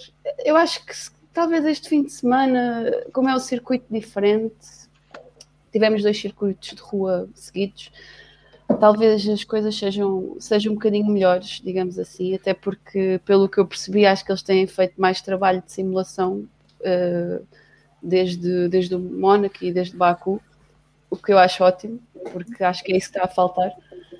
E é só mesmo, na perspectiva agora, é só mesmo esperar para ver. Nós, eu não sei nada. se eu não sei se vocês viram, mas o Mick Schumacher, acho que foi hoje, disse que gostava muito do Paul Ricard, que era uma pista boa, porque como tem muitas áreas de runoff, eles podem passar os treinos a, a, testar os seus limites porque não, tem, não correm risco praticamente, não é? porque aquilo tem. É quase como se aquilo tivesse sido desenhado como uma, tista, uma pista de era isso que Era isso que eu ia dizer. E foi, não é? Exato. E foi, mas a mim o que me chateia nem é isso, é que, é que aquilo foi desenhado para ter não sei quantas dezenas de configurações possíveis do traçado. Uh, e a Fórmula é que é grade 1. Pois, e tem que ser a mais aborrecida delas todas. Um, Olha, eu acho mas, que isto de facto, só para dizer, isto comigo disse, pode favorecer aqui o, o Daniel Ricciardo, e não só o Daniel Ricciardo, mas também o Tsunoda, o próprio Miki e o Mazepin, uh, um bocadinho o Alonso e o Vettel, uh, nesta história de se habituarem mais aos carros, porque correm menos riscos aqui do que noutros traçados e, portanto, podem forçar mais e tentar perceber até onde é que podem levar as máquinas. Mas uh, só aqui, prosseguindo um bocadinho, eu sei que isto não é o circuito mais emocionante da, da história do calendário da Fórmula 1, mas eu sinceramente isto com, com um bocadinho de expectativas em que esta corrida saia um bocadinho, pelo menos pela parte da Mercedes, que para mim são os melhores a fazer isso. Espero que e, e dão mais emoção ao, à corrida. Espero ter daqui uma espécie de Barcelona este ano, uh, com, com aquele jogo estratégico todo, porque eu acho que isso causa mais emoção à corrida. Uh, eu sei que as pessoas não gostam de ver a Mercedes ganhar, eu gosto de ver a Mercedes ganhar assim, peço desculpa, e, e espero, espero que isso, que isso aconteça para salvar um bocadinho do que poderá vir a ser esta corrida que Ok, eu só para esclarecer aqui uma coisa. Eu, eu acho que o problema das pessoas não é ver a Mercedes ganhar, é ver a Mercedes ganhar sempre. Ok? Sim. Não vamos aqui então criar. podemos voltar a ganhar agora? Sim. Não vamos aqui criar revisionismos históricos de que somos todos contra a Mercedes. Não, o chateado era a Mercedes ganhar todas as corridas. Uh, eu acho que sim, eu portanto, acho que o campeonato era portanto, ótimo. já pode ganhar esta. Ganhar. Exato. Não. Eu vou, não, vou pode dizer, ganhar todas, pode ganhar todas, mas uh, eu acho que o que aborrece as pessoas é quando ganha sempre a mesma equipa e, e acho que isto já se passou noutras Sim, sim, alturas sim. com a Ferrari, com a Red Bull e, e há de passar sempre que houver uma equipa que domine tanto tempo a Fórmula 1. Uh, agora, uh, para o campeonato acho que seria ótimo se, se a Mercedes conseguisse de facto ganhar aqui uh, e porque se a Red Bull também foge, não é? Por muito refrescante for, que possa ser ter um campeão do mundo e um pilotos e construtores diferente, eu acho que o que a gente quer é que isto vá até à última, não é? E, ou pelo menos perto disso, e que tenhamos emoção durante as próximas. eh, Esta vai, ser- este vai ser o sétimo grande prémio, não é? Porque ainda temos Sim. mais. Temos mais 16 para além deste, e portanto a gente quer a emoção até, até mesmo à última curva, se for possível. Então, eu Ah. acho que este, este fim de semana a Alpine e a Ferrari vão brilhar bastante. Eu acho que é um circuito muito bom, tanto para a Ferrari como para a Alpine. Espero, espero que assim o seja, porque principalmente a Ferrari, porque eu não era muito adepta da Ferrari, mas estou a adorar este novo estilo de equipa que eles criaram, este novo conceito, este novo ambiente e eu acho que o carro está muito diferente e muito melhor e espero ver aqui a Ferrari entrar ali em competição se calhar um bocadinho com a Alpine e termos assim um meio do pelotão, início do pelotão assim mais aceso e vamos ver se o Alonso consegue recuperar terreno ao Ocon Já está à frente? Recuperar terreno. Não percebo. não, não, não, não, recuperar Oh, ok, terreno. pronto. Quem vai à frente do campeonato do mundo de Fórmula 1 é o Max Não é? Verstappen. Quem vai à frente dentro da equipa Alpine é o Alonso. não, Não, não é percebo isso qual é a dúvida. Basta olhar para a tabela de pontos. não é dizer mas pronto, pá, não vamos entrar por aí Olha, mas eh, só dizer uma coisa, eu em relação à Ferrari já disse isto desde o início do, do ano, que eu acho que a Ferrari tem a melhor dupla de pilotos do campeonato, em termos de equilíbrio e de potencial e talento, eh, apesar deles ainda serem os dois, eh, mais o Leclerc do que o Sainz, eh, relativamente jovem, mas já o Sainz já vai na sua sexta ou sétima temporada e o, Leclerc vai para a quarta, vai na quarta ou terceira, terceira agora. E tem ali recursos humanos para fazer muitas coisas eh, neste campeonato do mundo e, no- nos próximos dois anos, que é pelo menos que é enquanto estarão juntos na Ferrari, se tudo normalmente. Varela, falando de Ferrari, isto este ano está a sair melhor do que, que eu esperava. Também não era difícil ser melhor do que o ano passado, não é? Até, até eu acho que se me sentasse num carro destes era capaz de fazer um bocadinho melhor que o ano passado. Mas, Porque ah, nós nunca tivemos a conduzir na Liga Bancada. Portanto. mas aí é porque não é um carro a sério. Se fosse um carro a sério, Ah, não- pronto, tu nunca me viste a conduzir no carro a sério de Fórmula 1, portanto não sabes, não vai ser muito Ah, melhor. pronto, pronto. E eu fiz uma segunda excelente tempo, uma segunda parte do campeonato muito boa na Liga Bancada, já que falas disso. E bateste Ahm, o teu companheiro de equipa, sobretudo. Várias vezes, aliás, isso é inegável, portanto, isso, o melhor piloto da ASE da Liga Bancada, portanto, hum, basta ver que o meu, o meu companheiro de equipa foi o único que fez zero pontos, mas pronto, hum, passando esse, esse pormenor, hum, sim, eu, eu, por acaso, o Vasco há pouco disse uma coisa muito interessante, que era, eu gostava, se é para haver competitividade, era um belíssimo momento para a Ferrari ganhar um- uma corrida, sinceramente não acredito, eu acho que provavelmente irá irá cair ou para a Mercedes ou eventualmente para, para, para a Red Bull, mas se é para haver competitividade, o que eu gostava mesmo, não só por ser um adepto da Ferrari, mas ah, gostava muito que a Ferrari tivesse capacidade para Bem, já não digo ganhar, isso seria ótimo, mas pelo menos discutir, ter capacidade de lutar até ao final pela vitória, isso seria, seria sim chegar a um ponto que eu, eu já o disse várias vezes na última chegada, não imaginava que a Ferrari estivesse tão bem como está neste momento, hum, tendo como ponto de comparação o que aconteceu no ano passado. O Grande Prémio de França não é propriamente, para já é um circuito horrível, não, não tenho, não tenho paixão absolutamente nenhuma para aquele tipo de circuito, a única coisa que vale a pena referir no Grande Prémio da França genericamente, é que é sempre uma boa oportunidade para relembrar o maior piloto sempre da Fórmula 1, porque o grande dominador do Grande Prémio de França é o Michael Schumacher, com oito vitórias em Magny-Cours, eh, ainda é ele o grande dominador das vitórias em França.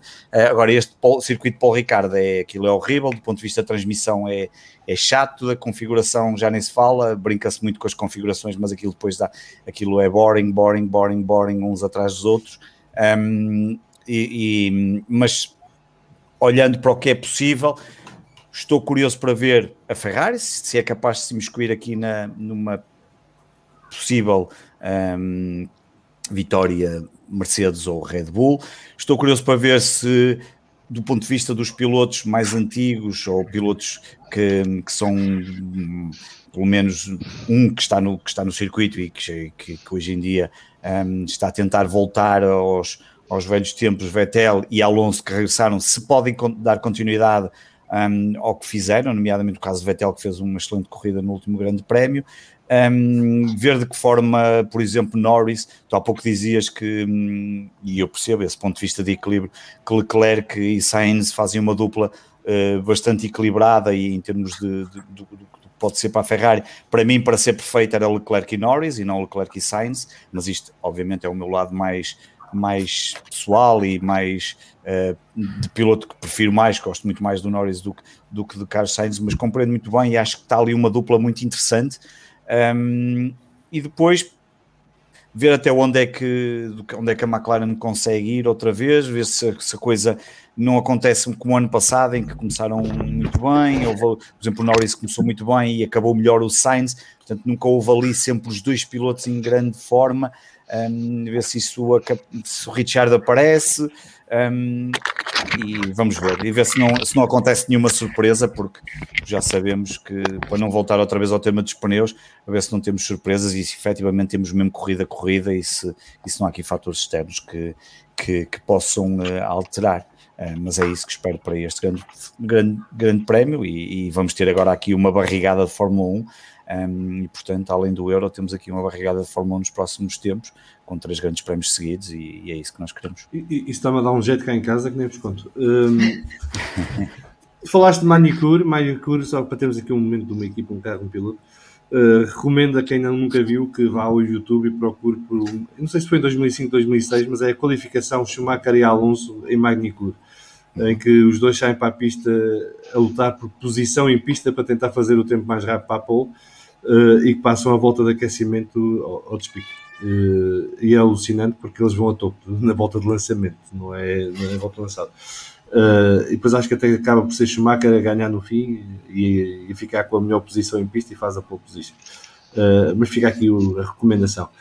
Pedro Filipe, como estou a falar do passado, pronto, Fala aqui agora.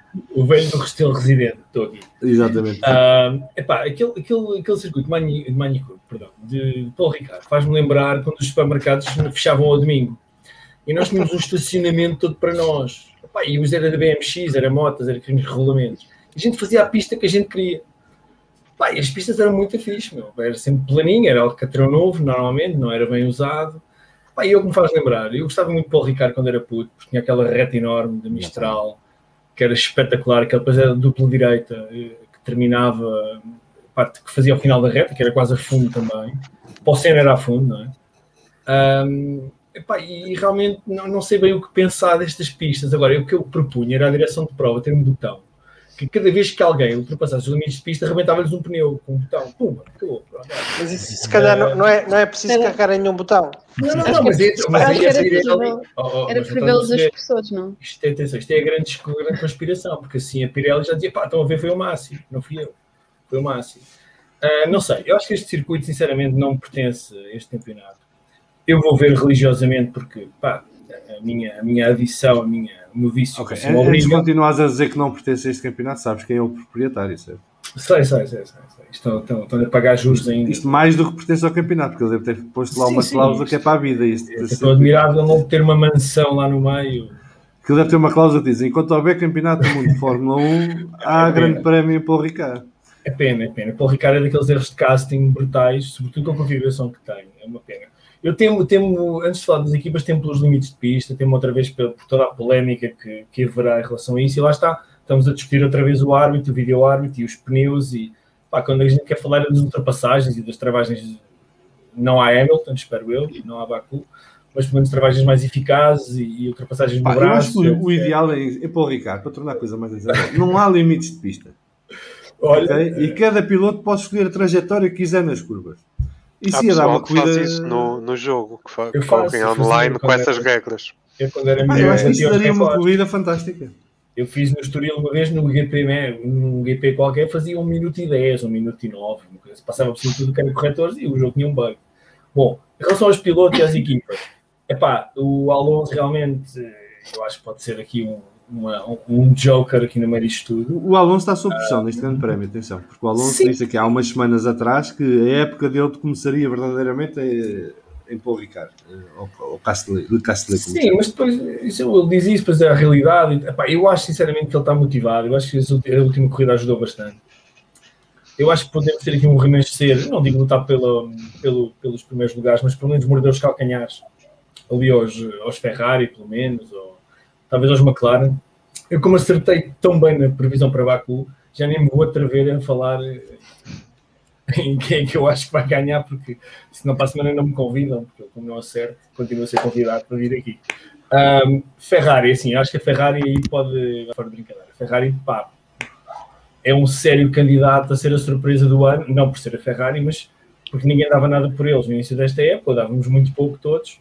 Pá, e de repente temos aqui duas pole positions seguidas. Tudo bem, a última contou com, com, com todo o Mercedes, mas pá, o que é certo é que fez a pole position. Isso, eu, Eu só reparei agora numa coisa. perdeu com autogol. Tenho que fazer aqui o reparo que, para quem acha que isto é um podcast anti-Hamilton, hoje os fãs do Hamilton estão em maioria neste podcast. ok? Não é a primeira vez que estamos a Quatro- maioria. também. Quatro para o Hamilton e. e- Olha, olha, eu não, eu não me incluo aí. Ah, então, então, Olá. sim. Eu não Se sou fã do Hamilton, eu sou fã da Mercedes, calma. Então, mas, isso é como o João Olá. também é fã da Mercedes, não é? Fã Hamilton. mas isto muda muita É fã do coisa. Bottas espera também. aí, Espera aí, que Assim, isto muda muita eu, coisa. eu sou fã da Mercedes. Eu estou-vos a dar aqui o, o espaço para vocês poderem vingar-se hoje. Então, eu sou fã se assumido do. Hamilton. Sou fã assumido do Hamilton. Mesmo que ele vá guiar um aço para o ano. ou daquilo. Não me interessa. Mercedes, pá, eu espero que eles voltem à moto de cima. Espero que, que, que varram, varram o Verstappen. Não com 17 segundos ou com 16 segundos, mas ali por 2 ou 3, ali na barra do, do DRS. Pá, mas sim, que, porque aquela, aquela afirmação do, do, do Verstappen, que eu já fui verificar e pelo menos ele disse a um jornalista inglês que Não foi a primeira carro- vez que ele disse. Sim, sim, mas Não com o carro do Hamilton, pá, é preciso ter, é preciso ter uma cara desgraçada. Quer dizer, com o carro do Hamilton era dois, dois décimos mais rápido. Pá. Opa, se ele não achasse isso, se ele não achasse isso, é que Ah, eu tá bem, mas uma coisa é achares, outra coisa é dizeres aquilo. Não, não, eu fosse contexto. dizia essas coisas. E acho Eu muito dizia, bem que eu o Hamilton de diga imprensa ao lado dele. dá um Mas, ó, mas o contexto é tudo. Se diz na conferência de imprensa ao lado dele e dás-lhe uma palmadinha nas costas, até pode sentir aquilo, mas é pá, pronto, ficou ali e tal. Mind. Games, não conhece o Mourinho? Mind Games, caralho. É pá, Mind Games é na conferência de imprensa, isso é que tem piada, meu. Essa novela eu quero ver. Esta de entrevistas em holandês, e depois eu não, se eu não percebo holandês, tenho que traduzir, perguntar a amigos que me explicam o que é aquilo quer dizer. Ah, não, não gosto muito. Não, eu- o estilo do Verstappen, pronto, lá está, não gosto. Ah, portanto, espero que o Hamilton volte a modo de cima, mas pá, lá está. Espero que seja uma grande corrida. É isso que eu quero, que seja uma grande corrida, com incerteza até ao fim. Até pode ganhar o Max, pode ganhar o Pérez, pode ganhar o Mazepin. Pá, não me interessa muito, sinceramente. Eu quero ver uma grande corrida, quero ver disputa até ao fim e quero que isto dos pneus desapareça de uma vez por todas. Mas infelizmente acho que vem os limites de pista, acho que vai ser o assunto da semana que vem. Eh, o Pedro Varal teve que sair, entretanto. Um abraço para ele e obrigado por teres vindo hoje, Pedro. Eh, o Miguel Novo está aqui a dizer que 300 mil configurações possíveis e a pior é a da, é da F1. As riscas parecem o estacionamento de shopping. Lá está, Pedro, que estavas a dizer. Vai dar Mercedes, pode ser que seja Bottas e que saia do seu período de, de hibernação. Aqui o Jonathan Sabimbi Play eh, diz que era giro ver a competente Mercedes atrás do resultado até à última corrida da temporada. Não sei, acho que daria uma certa harmonia ao campeonato. Pedro Lagueira confirma que o pneu que lhe rebentou era a marca branca da Pirelli. Estás a ver? E o Bruno Paiva diz que, mas eu ainda aqui estou para vos bater a todos, portanto, isto é em relação ao- à maioria para o Hamilton aqui no podcast hoje. Ahm, Pedro Dias, ainda não falaste de França, pois não. Eu vou deixar o João para o fim porque o João tem mais insight sobre o Grande Prémio de França e vai-nos vender aqui isto como sendo o melhor Grande Prémio da temporada e portanto até lá é aproveitar para bater no Grande Prémio de França e depois então o João compõe aqui o ramalhete. Pedro. Estou um, curioso para ver, ou seja, o, o, o, Grande Prémio já sabemos que vai ser, vai ser uma seca. Um, mas, mas, mas a questão é, não funciona em termos de, de, corrida, mas é um circuito interessante em termos de, de, de comportamento dos carros. Portanto, em termos de equilíbrio dos carros, a combinação que tem, acho que vai ser interessante ver como é que, como é que as diferentes equipas eh, vão estar. Estou curioso para ver como é que a Mercedes vai, vai estar em relação aos pneus. Uh, acho que essa é uma questão interessante de ver neste circuito.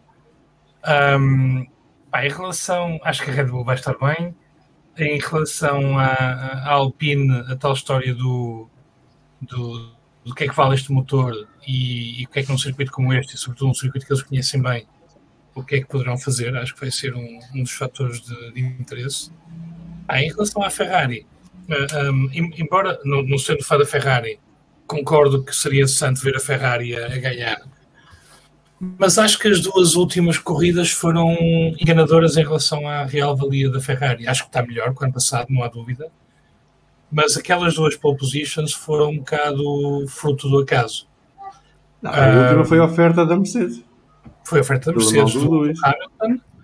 E a, e a anterior, uh, o Leclerc fez uma volta impressionante, mas, mas na, na, na, última volta já tinha, já tinha tanto o Vettel como a Bottas. Uh, com, com, a fazer melhores tempos no. Uh, Verstappen, Verstappen e Bottas. Verstappen.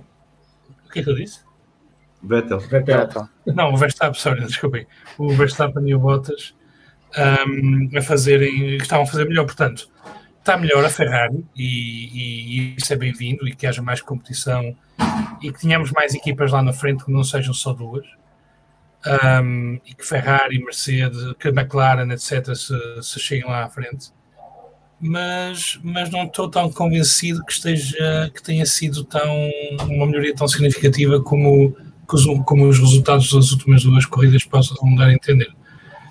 Um, e estou curioso para ver o que é que vai, o que é que vai fazer McLaren. Acho que a McLaren, eu, eu estou convencido que este é um circuito bom para a McLaren, porque pela, pela, pela parte de velocidade, mas pela parte de apoio que o circuito tem, estou muito curioso mesmo, porque acho que é capaz de ser o carro mais equilibrado uh, para este tipo de, de, situação, onde, onde se combina curvas de, de mais apoio com, e velocidade com, com, com retas. Portanto, vamos para ver. fazerem testes é ótimo, sim. Desculpa? Eu... Para fazerem testes é ótimo, bem que estão a precisar. Porque eu acho que é ainda não está totalmente 100% afinado para a McLaren. É essa a questão. Eu acho que é, é, dá corridas chatas, mas como para ver como as equipas estão, como é que os carros se comportam, acho que vai ser interessante. Portanto, vai, vai ser uma daquelas corridas em que o sábado vai ser mais interessante que o domingo. Eu já me propus a mim próprio até que ponto é que, e principalmente depois do início de temporada que tivemos este ano com os testes pré-época foram reduzidos, eu acho que para mim este fim de semana acaba por ser um fim de semana de borla que estão a dar às equipas para porem à prova mais qualquer coisa, tipo dois dias de testes eu, eu, As equipas, o João pode desmentir, mas as equipas andam a fazer isso desde, sim, sim. desde o primeiro grande prémio, não é? Portanto, eles claro, andam a usar as é... sextas-feiras para testar uma série de coisas para as provas seguintes. Sim, mas, e é por, exemplo, isso que tu vês equipas que à sexta-feira desaparecem e depois no sábado de manhã sim aparecem lá em cima com tempos eh, competitivos. Mas no Mónaco e Baku não podes testar tanto como se calhar podia, podes testar aqui este fim de semana, nem na Catalunha. Exato. Está bem que também não podem fazer assim grandes testes porque acho que há aí limites de. Pronto, que tem a ver com os proto protocolos e isso, que não podem fazer grandes alterações, mas eu acho ótimo. Por um lado, acho ótimo este circuito porque se há coisas que ainda precisam de ser afinadas para que venha a tornar o campeonato mais interessante, força, damos um fim de semana de borla. Temos mais dois de seguida. Siga, eu não, não me preocupo muito já com isso, sinceramente eu só quero ver Fórmula 1. Antes de ir ao João, e de, Aqui o Pedro Lagarto está sempre a ter comigo. Espera aí, o Pedro Lagarto está sempre a ter comigo. Beleza, o Pedro sim. Tenho que defender, tenho que defender a.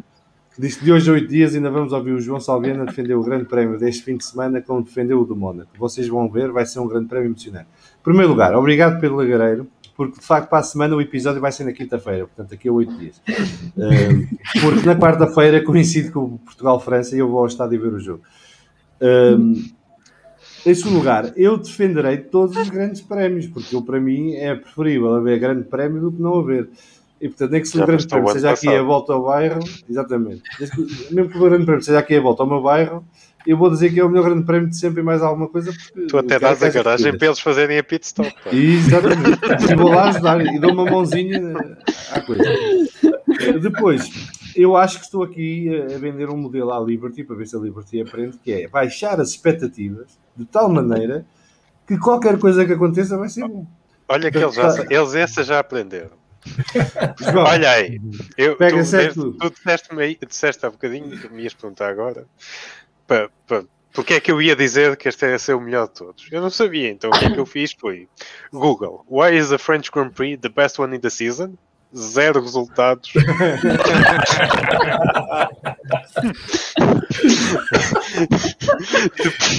tipo, site da McLaren, a dizer pronto, não sei o quê, site da Pirelli. Podcast, Opa, nada, nada mais. Depois mudei para Why is the French Grand Prix good? E, e apareceu um artigo do site da Fórmula 1 uh, ah, de 2019. Dão 5 razões. Primeira, é no sul de França. Boa razão. Para quem está em casa de televisão, então faz uma diferença. É Segunda razão é porque os carros são puxados ao limite, mas isso não quer dizer que a corrida seja boa. A terceira é que, que há oportunidades de ultrapassagem, que é estatisticamente falso.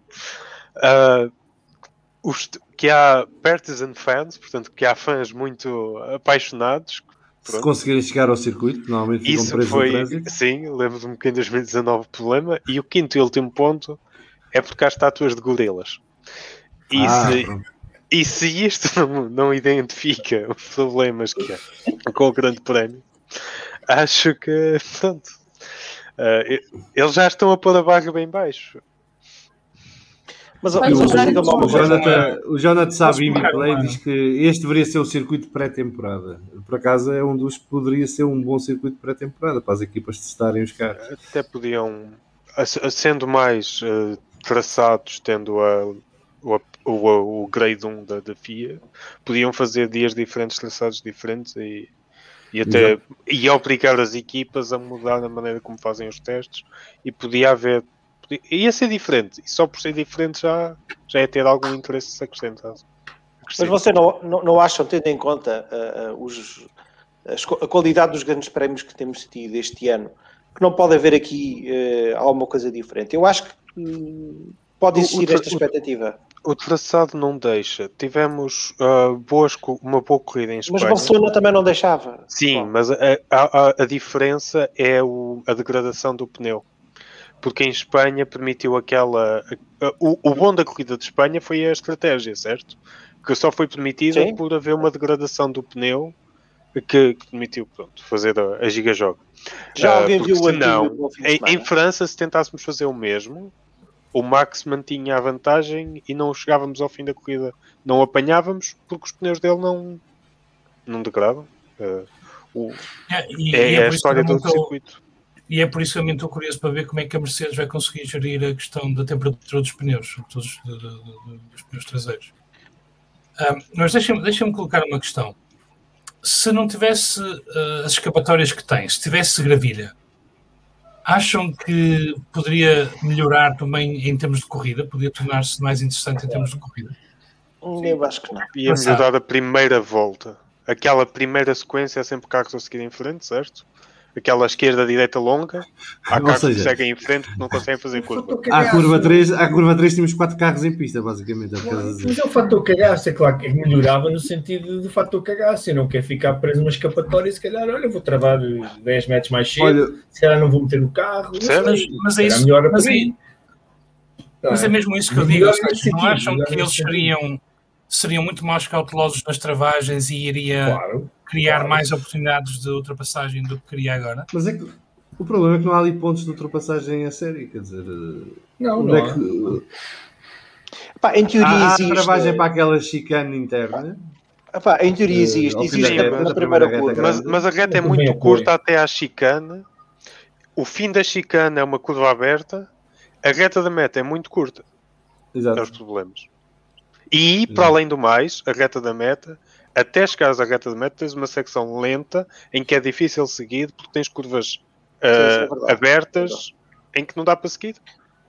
Eles não chegam à reta da meta perto o suficiente para atacar. ah, o, ah, e depois, lá está, foi o que disse há bocado. a Há uma coisa Olha, diferente este Antímio, ano. oh, Vasco, Vasco, só uma coisa: o Antímio dá 27 graus e céu nublado. Sim, chuva. não, não vem acrescentar nada. Poderá haver chuva na sexta-feira. Está bem, isso não interessa. Ah, mas o, o- parece Interessa, que o, porque se não treinarem, chegam ao grande prémio Pode diferente. sempre ligar o sistema de rega. Exato. só numa parte do circuito. Eu fazia só isso numa parte do circuito. Mas não, não reasfaltaram o circuito. Ou pelo 2000, menos uma- antes da corrida de 2019, algumas curvas.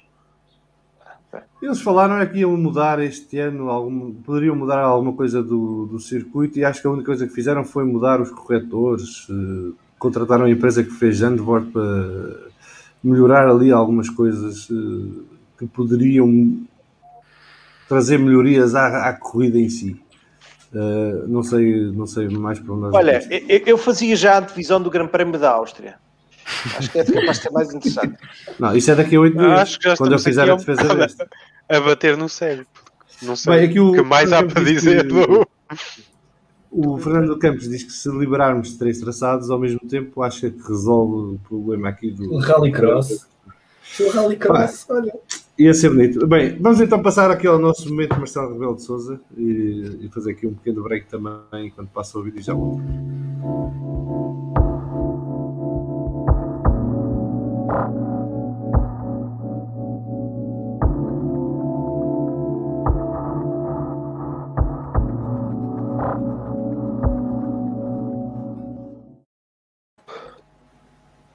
Questão literária da semana hoje é a autobiografia de Niki Lauda, To Hell and Back. Eh, eu ainda não li, já, já encomendei, eh, mas eh, quem, quem gosta de Fórmula 1 e quem gosta do Niki Lauda é certamente leitura obrigatória. Uma grande figura que marcou várias décadas da Fórmula 1 e vários papéis, passando por várias equipas.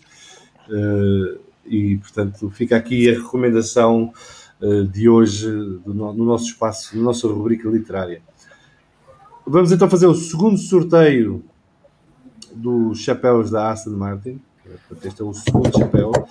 Depois daquele momento agora- fantástico. Quem é que é o representante do Governo Civil neste sorteio? Já agora. És tu. Eh, és, tu, És tu. és tu. Sou eu. Opa.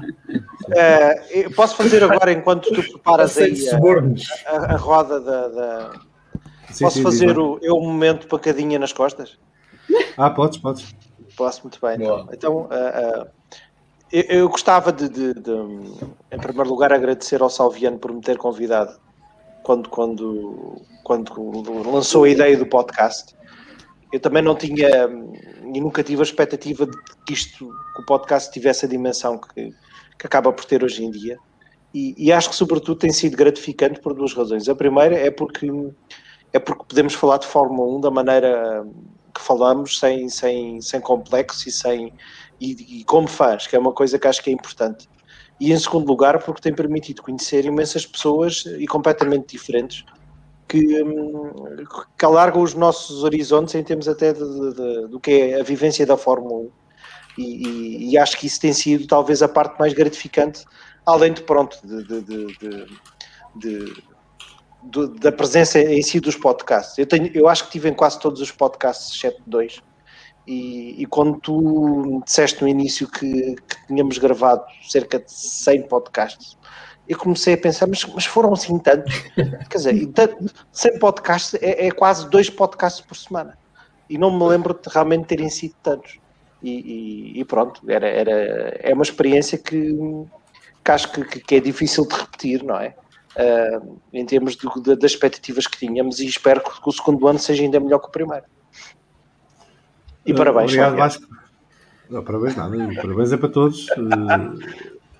E também obrigado, Vasco, por ter sido um esteio deste podcast desde o início e pela tua presença e companhia constante e também pela tua ajuda. Uh, nós, para além do, das quartas-feiras, gravamos uma equipa, um carro, um piloto, lounge e outras coisas mais. Uh, e tirando as tuas duas folgas, estiveste sempre presente, o que é impressionante. Eu comecei isto, tenho sentido a responsabilidade de levar o barco sempre a bom porto, uh, mas tu também cooptaste essa parte dessa responsabilidade e fizeste questão de contribuir e estar sempre presente.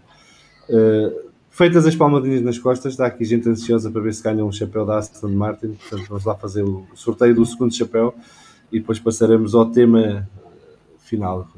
Vocês conseguem o filé ver? mignon, atenção, filé mignon, agora é que foi o filé mignon.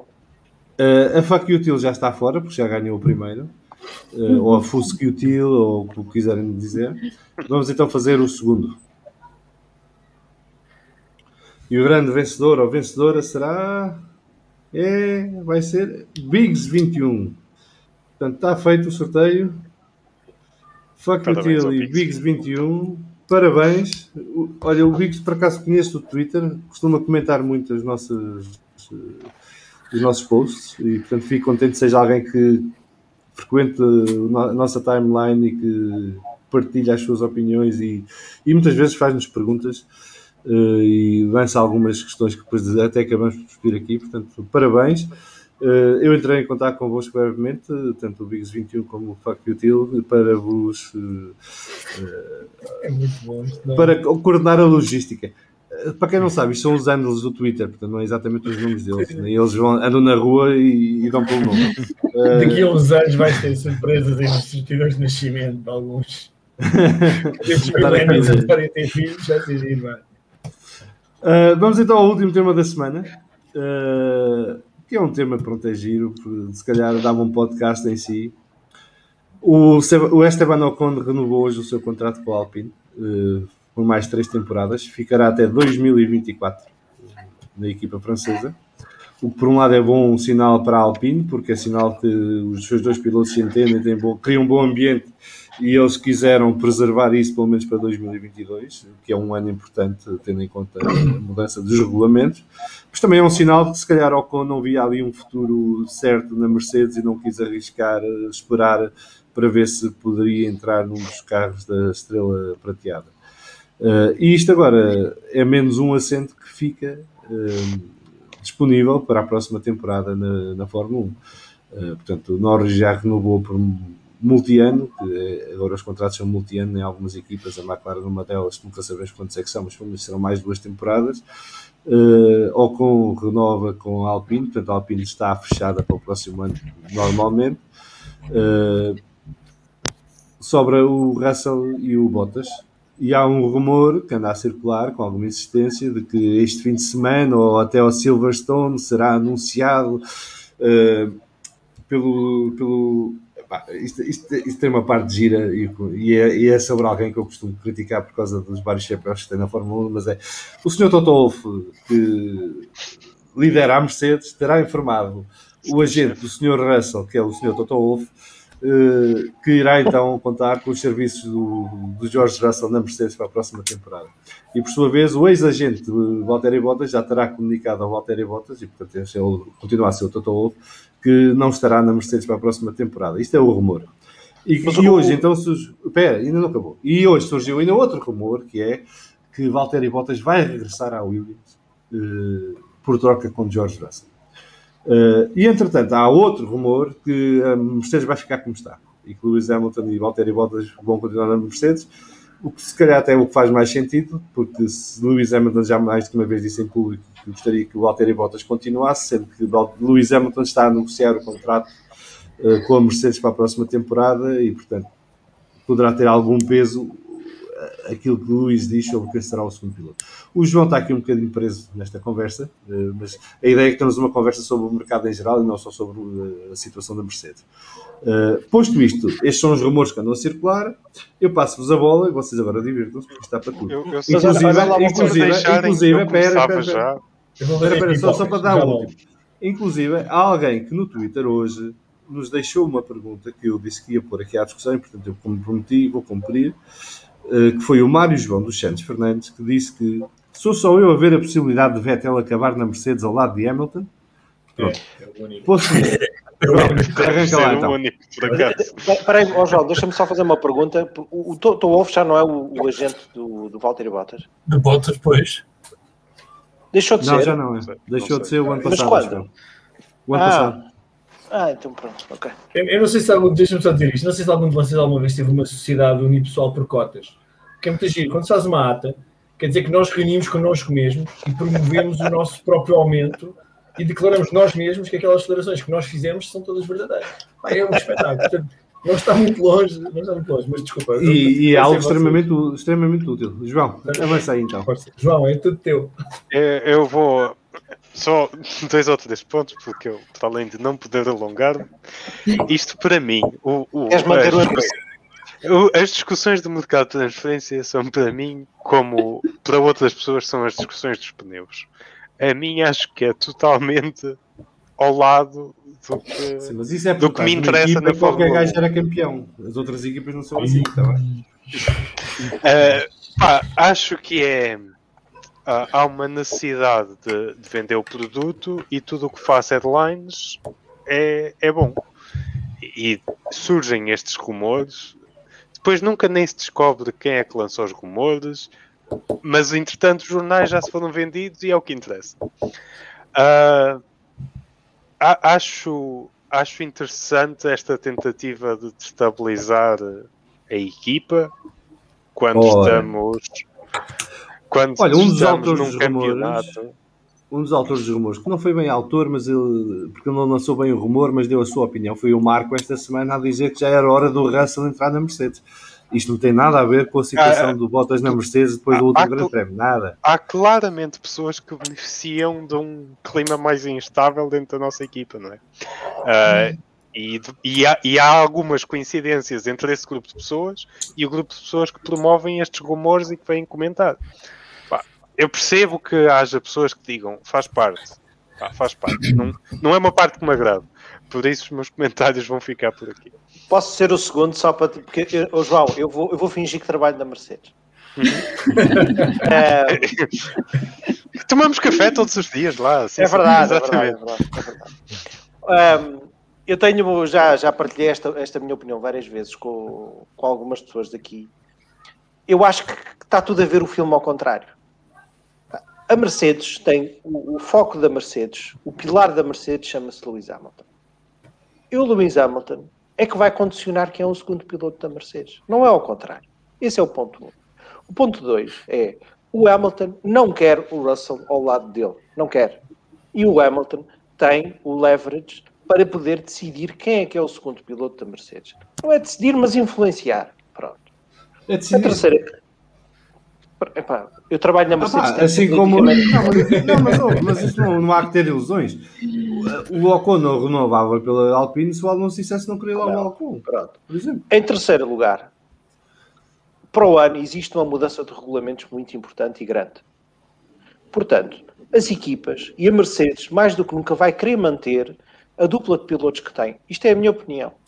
Porque acho que, que- que o Bottas, por ter feito uma corrida desastrosa, que estou a falar de, de- de- daquela corrida de Imola, onde ele à chuva não conseguia atinar com aquilo, por ter tido A outras. famosa corrida do tijolo. Exatamente. Foi É Turquia, isso verdade. foi Turquia o ano passado. É verdade. Não, não, não, foi. Não, não, não, não. Foi É um- o. Bottas é um tijolo à chuva. Isto é citado por Carlos Estradinha, que é o embaixador. Eh, ele sim é o agente do, do, do Bottas. Portanto, eu acho que, que- quer dizer, eh, eh, o Bottas continua a ser um piloto extremamente útil à Mercedes e num cenário em que o Hamilton continua na Fórmula 1, eu não estou a ver o Russell aí para, para a Mercedes. Acho que isto interessa muito ao, ao, ao Toto Wolff eh, eh, promover essa ida, mas eu acho que ele não o vai fazer.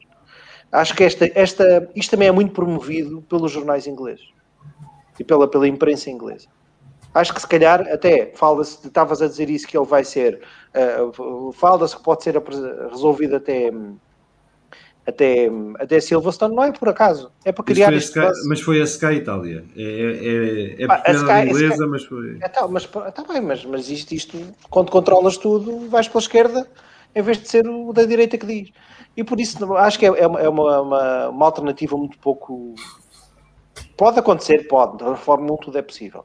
Contra a, a, a sugestão que faziam de, de, do Vettel com o Hamilton, eu gostava imenso, mas não estou nada ao Hamilton a, a, a ir nesse, nessa cantiga. Num cenário em que o Hamilton se retira, acredito sim que, que o Vettel seja uma, uma opção. Porque, sinceramente, eu também há outra coisa que não estou a ver. É o Vettel, o, a Mercedes, a, no, no, caso de saída do, do Hamilton, a apostar no, no, Russell como, como primeiro piloto. Mais depressa vejo um Verstappen aí para a Mercedes do que, do que se calhar um Russell. Portanto, eu se calhar vejo o Russell é a ficar na Williams mais uns aninhos.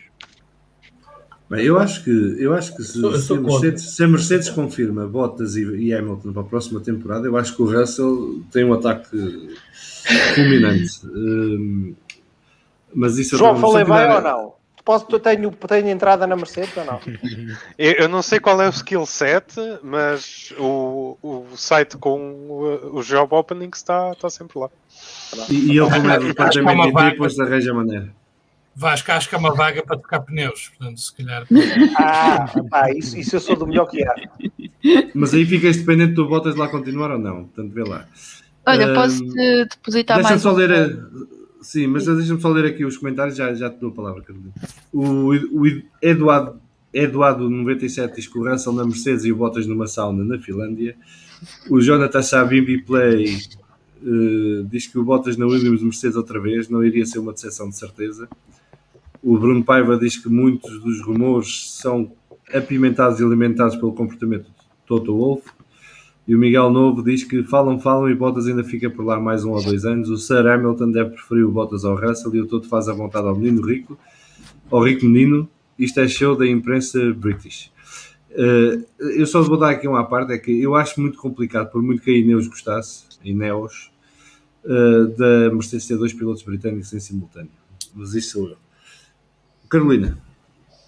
Nem só depositar aqui mais um rumor. Quando à noite eu estava a falar com o Fernando, inclusive é sobre o assunto, e ele disse também que já tinha ouvido rumores do Bottas na Alfa Romeo. Não sei. Ah, isso então é que faz todo o sentido. Giovinazzi na Fórmula 1.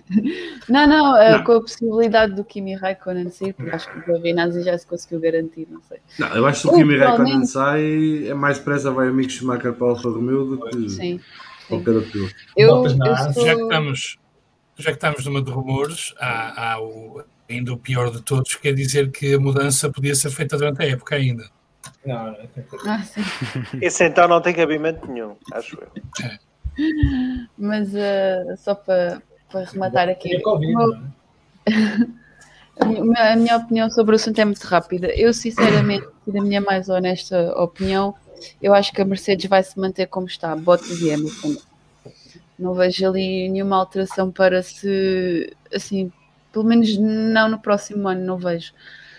Eu acho que isso, mesmo que mesmo que o Bottas saísse da Mercedes, eu acho que o único futuro que eu via no Bottas neste momento ou é nos rallies ou na Fórmula E, porque eu não estou a ver o Bottas noutro lugar. Nos rallies, ele não consegue quando chegar à chuva. Como é que ele vai andar na chuva? ele, ele, ele, tem saído muito bem naqueles rallies lá que ele faz no Natal. Mas os pneus são, os pneus são Pirelli nos rallies. Deixem-me só não, acrescentar não, não. aqui, espera. Uh, tive num, uh, uh, num podcast, num programa de rádio que, da, do Rádio do Centro em Viseu, me convidaram e com o, um rapaz de Viseu também, que é o Rui, que trabalha para a Toyota, é mecânico para, no WRC da Toyota. E ele a dizer que fez um uma sessão de testes com o Bottas, uh, precisamente em França, acho. Com certeza que foi em França, no, à volta de, de La Castelé, que fazem um circuito de rally com asfalto. Uh, e ele a dizer que o, que o input do, do Bottas e que uh, o feedback que tem dos pilotos melhor do que alguns pilotos que andam no WRC.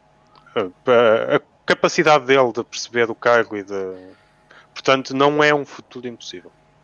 Atenção, não, atenção, tivemos aqui, não. atenção, tivemos aqui um inside, portanto, tem que saber ler isto. Alguém da Mercedes está a dizer que o Bottas tem futuro na WRC. Começa a ver aqui. Olha, eu, este era o título do episódio. Bottas pode ter futuro no Rally. Fonte da Mercedes. Fonte da Mercedes. Vocês vão arranjar maneira de me despedir, mas está bem. Depois quero ver quem é que me paga o ordenado. Venho aqui todas as semanas filar. Está Aí depois aí que tens de falar os patronos. Bottas vai, vai para tirar para os ralis. Ó ó, João, mas tu, tu, tu, no fundo, tu não, tu não vieste, eu acho que até vieste uh, valorizar um ativo da Mercedes. Que vieste dizer que o Bottas é um excelente piloto. Coisa que o Carlos Estradinha acredita muito nisso, não é? É, acho que só, vi- só fizeste é, Eu é- também. é- Eu não acho, Eu também. que- eu não Acho acho que não é- um mau piloto. Eu acho que está no nível próprio, não está no nível do Hamilton. Posso? Ah, Mas ao nível eu do acho- Hamilton. eh. Qu- Quantos pilotos é que fariam melhor do que ele está a fazer ali? E melhor não é hum, melhor para a equipa, atenção. A capacidade de trabalhar em equipa e O eh, belga. O belga. O belga. O Van Dorn? ah, O holandês. Não o holandês, desculpa. O Max. não, o Max não fazia o trabalho de equipa que o Bottas faz. Não O. Max ia ao, ao despico com o O- Hamilton a ver se Ah, o dois Max ali, num ano, tínhamos a equipa partida a meio, como tinham no tempo do, do Cosmo. Não Mas é o que a equipa quer. As pessoas esquecem-se que a Mercedes não ganha mais dinheiro ou ganha mais pontos se os dois pilotos andarem a bolha um com o outro. A Mercedes ganha mais pontos quando os dois pilotos trabalham juntos para ganharmos um dois. E Mas a quando questão- andam os dois às João, e não há partilha de informação Sim, não, eu da percebo o que a dizer. Mas com o Rosberg, vocês ganharam com muito mais avanço do que ganharam ultimamente. Eh, Mas tinha muito mais vantagens sobre a Sim, é isso é vanta- que tá com a vantagem do Mas- carro, porque lembram-se aquela corrida incrível, Bahrein 2014, não é? Sim, sim. é. Eles saem picados um com o outro a lutar em todas as curvas A e numa toda. volta têm 3 segundos à frente. Não acontecia hoje, não é? Não, Sim, não. hoje Mas eu acho que isso- e bandeiras. Eu, eu acho também Pedro essa questão. Acho também essa a questão, João, João Neto. Porque, hum, e, e- e concordando com o Vasco, que, que aqui o, o- a posição do Hamilton vai, vai ser essencial. Hum, e, e a posição da Mercedes de querer estabilidade para o próximo ano. Mas há, mas há aqui uma. Eu, eu ponho outro prato, outro peso, ponho um peso do outro lado da balança. Porque concordando com isso e achando que isso são argumentos extremamente fortes para a continuação do Bottas. O que se passa é que o, o, o Bottas é um piloto extremamente rápido e muito bom em qualificação, mas não tem o mesmo nível em corrida. Certo? E este ano, com um carro mais fraco, tem-se notado, sobremaneira, as limitações que ele tem. Ou seja, ele não é ah, ah, tão bom corredor como é a qualificar. Quando anteriormente a Mercedes andava lá na frente, isso não era um problema. Não, e Hoje- com uma diferença, Pedro. Com uma diferença, Pedro. É que no lado da Red Bull tens um segundo piloto que, que faz a diferença. Eu acho que também é isso que, que, que, que faz o Bottas questão. parecer pior. Não, e faz E- o Bottas parecer quando- pior. Epá, não, Mas não, não- o Bottas não pá, pá, precisas, parece pior é que porque não tem corridas em que anda em 6, 7, quer dizer, não... Não precisas do, mas é que não Não precisas do Pérez, não precisas do Pérez para o, o- para o, para ver que o Bottas está a fazer um mau trabalho. Porque o que o Pérez faz é que está a dificultar o trabalho ao Hamilton o facto de o Bottas não, não estar lá. E considerando que no próximo ano os carros poderão seguir muito mais próximos e haverá muito mais, em princípio, haverá muito mais disputa e muito mais corrida, ultrapassagens, corridas próximas, etc. Será que o Bottas é uma boa aposta para, para o futuro nesse sentido? Ou seja, bom espírito de equipa, hum, que, eh, eh, o, que João, o que João Neto diz de, de ser bom para a equipa, de ser trabalhador, de cooperar, etc. A experiência que tem, extremamente forte, argumentos extremamente fortes para ficar. Mas para, para, a Mercedes, num campeonato mais competitivo, como está a ser este ano, e como em princípio será no próximo ano, em que a vantagem do carro se calhar não é tão grande, será que o Bottas é o melhor piloto para a Mercedes? E eu acho que é, essa, é isso que faz com que a- a esta discussão não esteja ainda fechada. E, e- e, João, quando tu referes os boatos, etc., é verdade, e boatos há e haverá sempre, etc. Mas os boatos também são muito fáceis de, de, de. Basta que a Mercedes, eh, Toto Wolff e Bottas venham dizer está tudo fechado para o próximo ano e acabam os boatos. Portanto, os boatos também. Eu acho que aqui... Não está ainda solucionado. Eu acho que há aqui, há, há, aqui outro fator que não está a ser tido em conta e que nós raramente levamos em conta. É que o Bottas pode não querer. O Bottas pode não querer continuar na situação em que está na Mercedes. E pode querer sair. E isso pode haver aqui outro, outro cenário em termos de substituição e quem substituirá, não mas nós não sabemos, não é? Mas Portanto, o, o, Miguel Novo que estamos aqui no momento do Rui Pedro Brás. Estamos, mas com seriedade, que é uma coisa que. É Sim, que não havia, não havia por parte e que, Mas, e... mas ó, Salviano, há aí uma coisa que é diferente, que eu não concordo contigo, que é o, o Bota já demonstrou que quer ficar. Senão não vinha não, não, dizer. Não, não, não demonstrou. Não, já demonstrou. Não, não, senão não tinha vindo dizer que quer ver a vida resolvida dele rapidamente. Sim, mas isso não quer dizer que quer ficar, quer dizer que quer ver a vida resolvida. Portanto, quer ah, saber. O, o, quer saber que cartas pode... é que tem para decidir a sua vida. Oh, oh, Salviano, o, o Bottas ao fim de 5 anos não pode vir querer dizer que agora quer estar de primeiro piloto igual ao do Hamilton. Não pode. Não, mas eu, eu acho que ele pode estar a querer dizer que quer saber se a Mercedes quer que ele continue ou não. Não quer ah, dizer que ele depois queira ah, continuar bem, com Isso é legítimo. Mas eu acho que ele, ao dizer isso, já está a dizer que está interessado em ficar. Não eu acho que ele está a responder ao Russell, porque o Russell vai dizer que quer a vida resolvida até, até ao verão. E o Bottas deve ter se sentido ameaçado com isso. Porque o Russell ou está a meter pressão para o Toto Wolff dizer que vai para a Mercedes ou não vai rapidamente, ou já sabe que vai. E o Bottas não sabe qual delas é. Digo eu. E o Bottas também está a meter pressão porque quer saber. Agora, eu não sei, eu não sei no íntimo se o Bottas quer continuar na Mercedes ao lado do Hamilton, porque aí é que está. Hamilton continua ou sai? Porque isso também poderá fazer depender a vontade do Bottas mais ou menos. Isso, isso, essa resposta até a, tua, a essa tua última pergunta só vamos ter quando, quando souber quem é o campeão do mundo. Porque se o Hamilton ganhar o, campeão do, o campeonato do mundo, o campeonato do mundo, uh, uh, aí sim começa a verdadeira agitação do mercado de pilotos. Eu acho que é um bocadinho antes disso. Eu acho um bocadinho antes disso. Não, porque, porque das duas uma. Ou o Hamilton renova uh, para, para, o próximo ano, ainda antes sequer do campeonato está decidido, e Aí, pronto. Mas o, desculpa lá, mas João, o Hamilton já vai dizer que quer resolver tudo até ao fim do verão. É pá, está bem, mas, mas, o Hamilton já disse essas coisas todas. Mas o Hamilton, sim, se ganhar o, o, o campeonato e ficar com não, o recorde... Não, mas não é isso. Mas ele não, não, ele quer decidir até ao fim do verão, independentemente se já, já ganhou o campeonato ou não. Ah, isso, isso, mas o Hamilton eu acho que é mais que Eu acho que isso é mais político que outra coisa. Pronto. Não, não, desculpa. Eu vou acreditar que eu, eu, eu acho difícil... que quer continuar eu acho difícil qualquer piloto este ano não ter a curiosidade e o espírito para pelo menos experimentar os carros do próximo ano. Eu concordo contigo, João, mas uh, será que o Hamilton tem a motivação para o fazer uh, na Mercedes?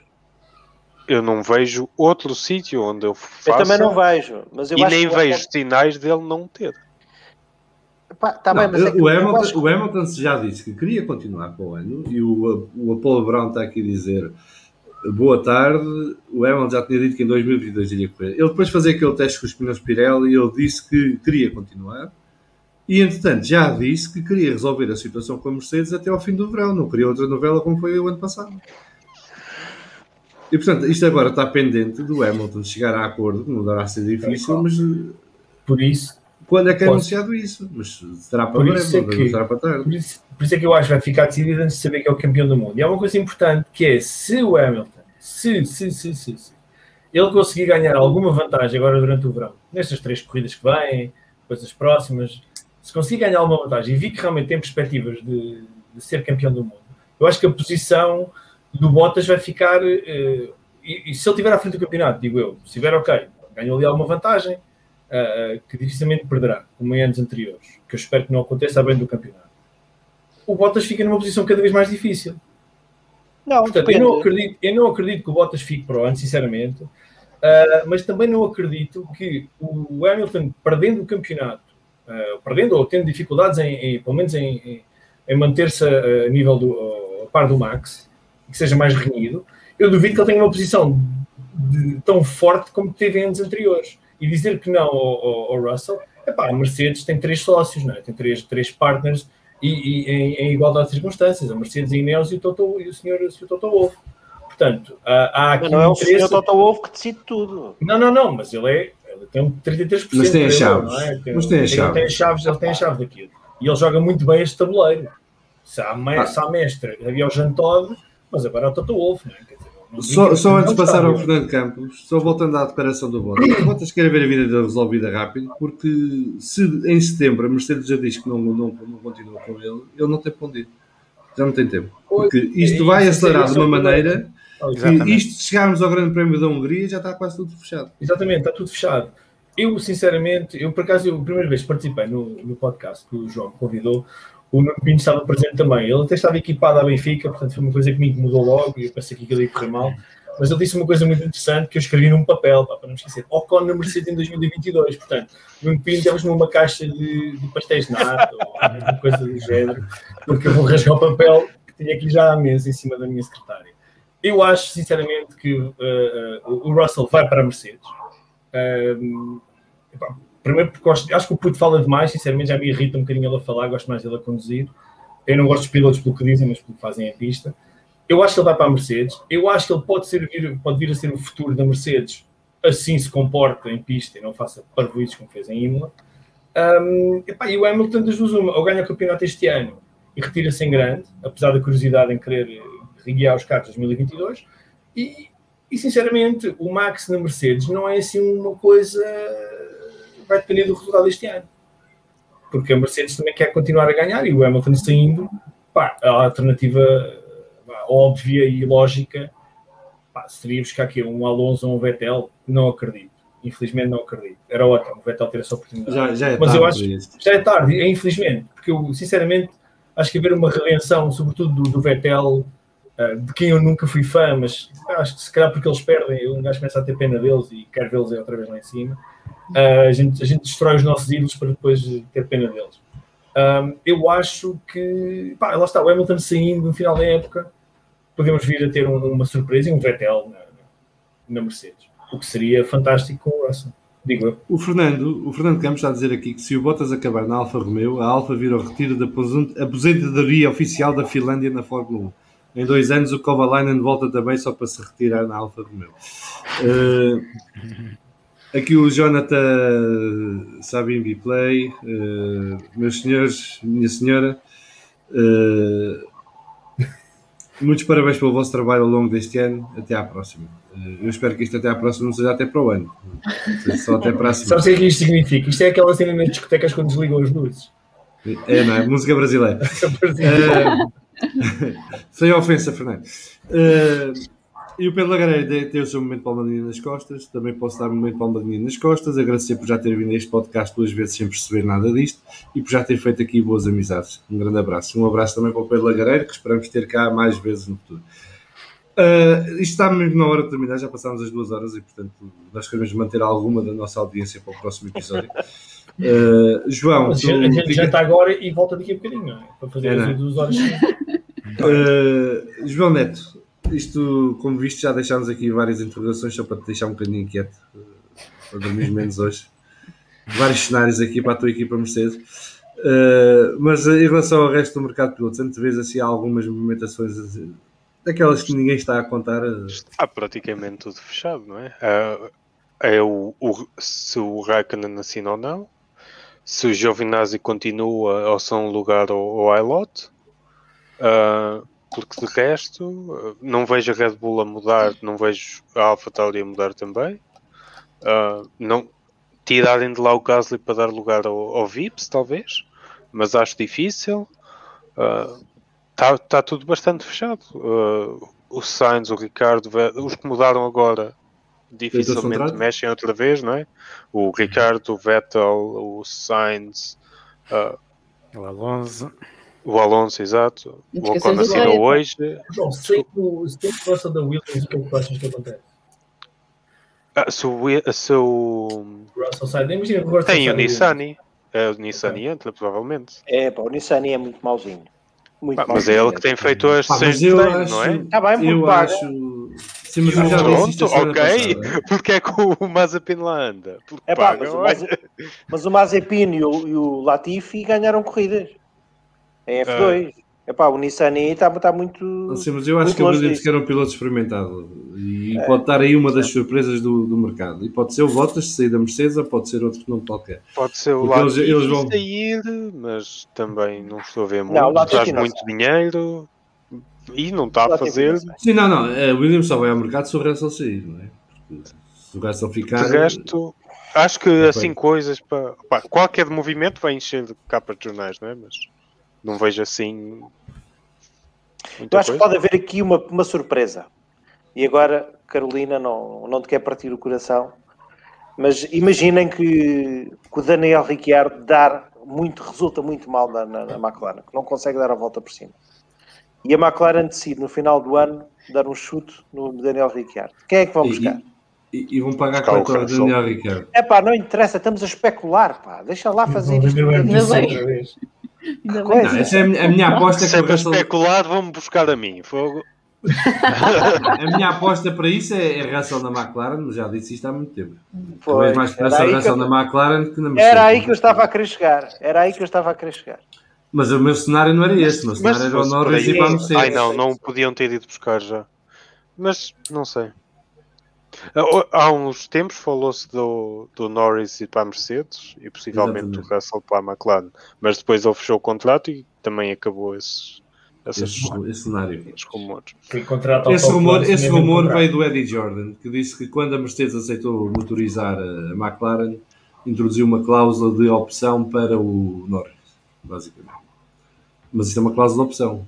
Pode até existir, mas eh, vale, vale até ser exercida vale zero, não é? Sim, E isso é outra coisa. Falar de contratos quando há 3, 4 pessoas no mundo que sabem o que o contrato diz e, e especular sobre contratos que, que não fazemos ideia que lá está. Não, e sobretudo quando agora se diz que são, como tu dizias, Salviano, que são multi. Quando é que era? Multianuais. Multianuais. Multianuais.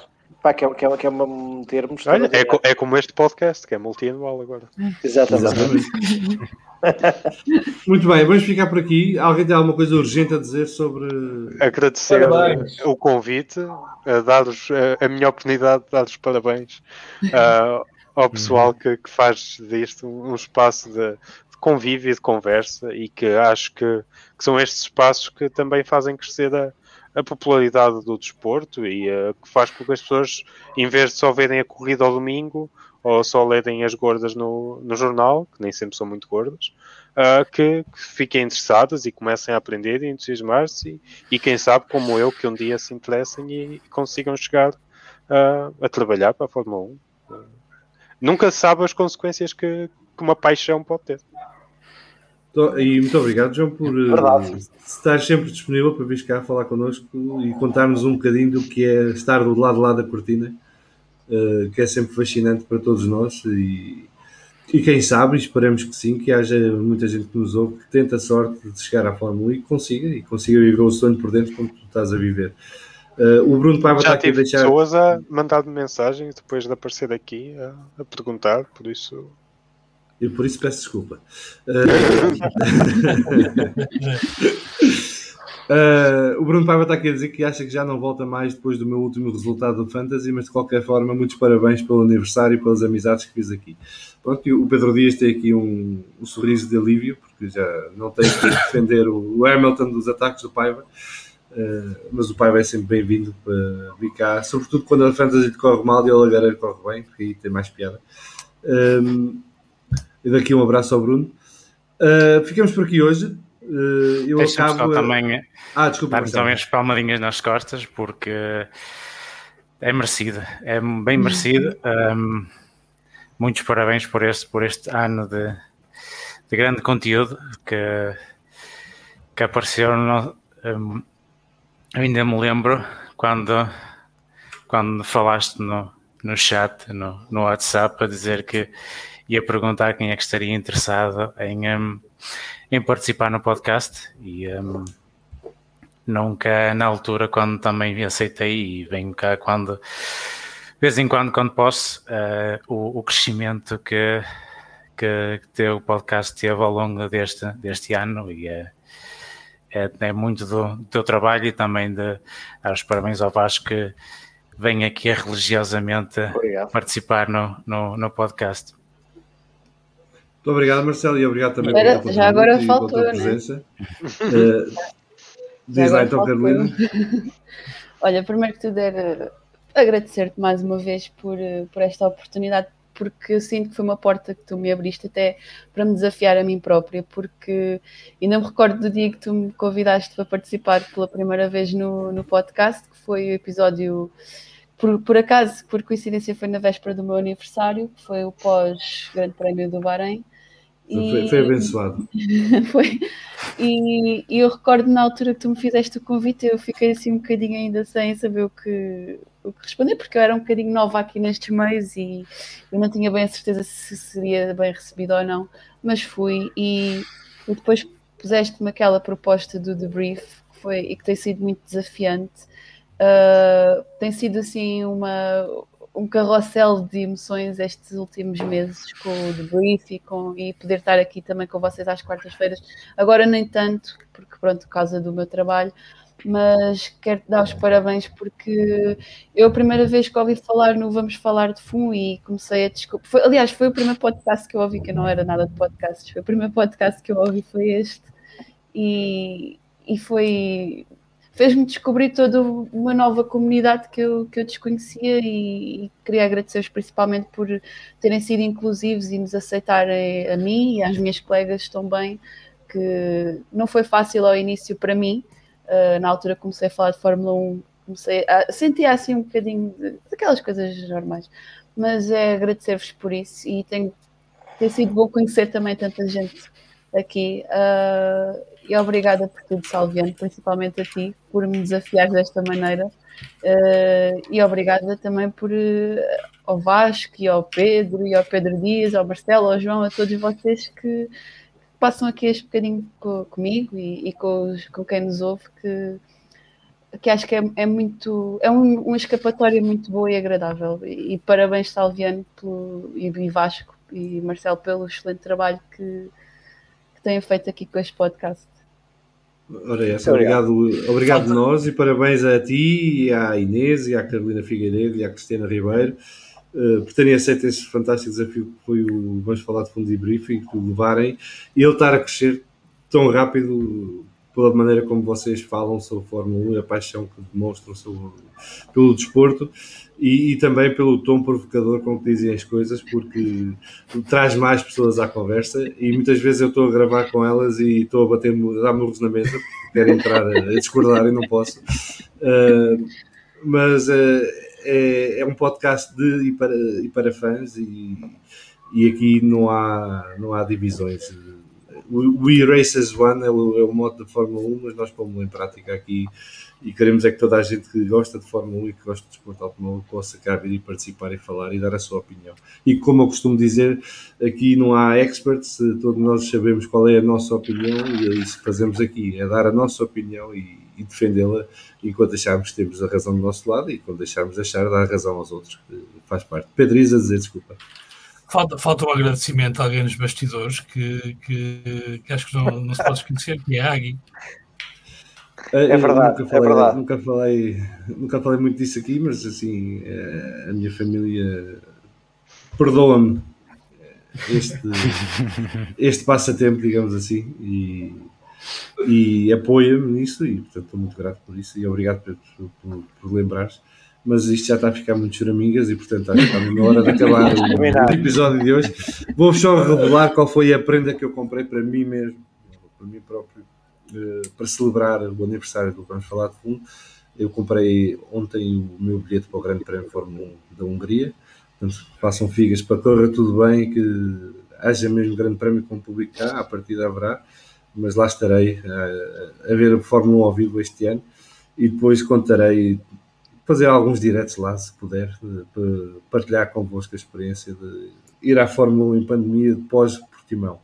Eh, porque alguns de nós já estivemos no Grande Prémio Portimão, tivemos essa sorte, mas ainda há muitos que não têm tido a oportunidade e a sorte de poder ir ver a Fórmula 1 ao vivo eh, em pandemia.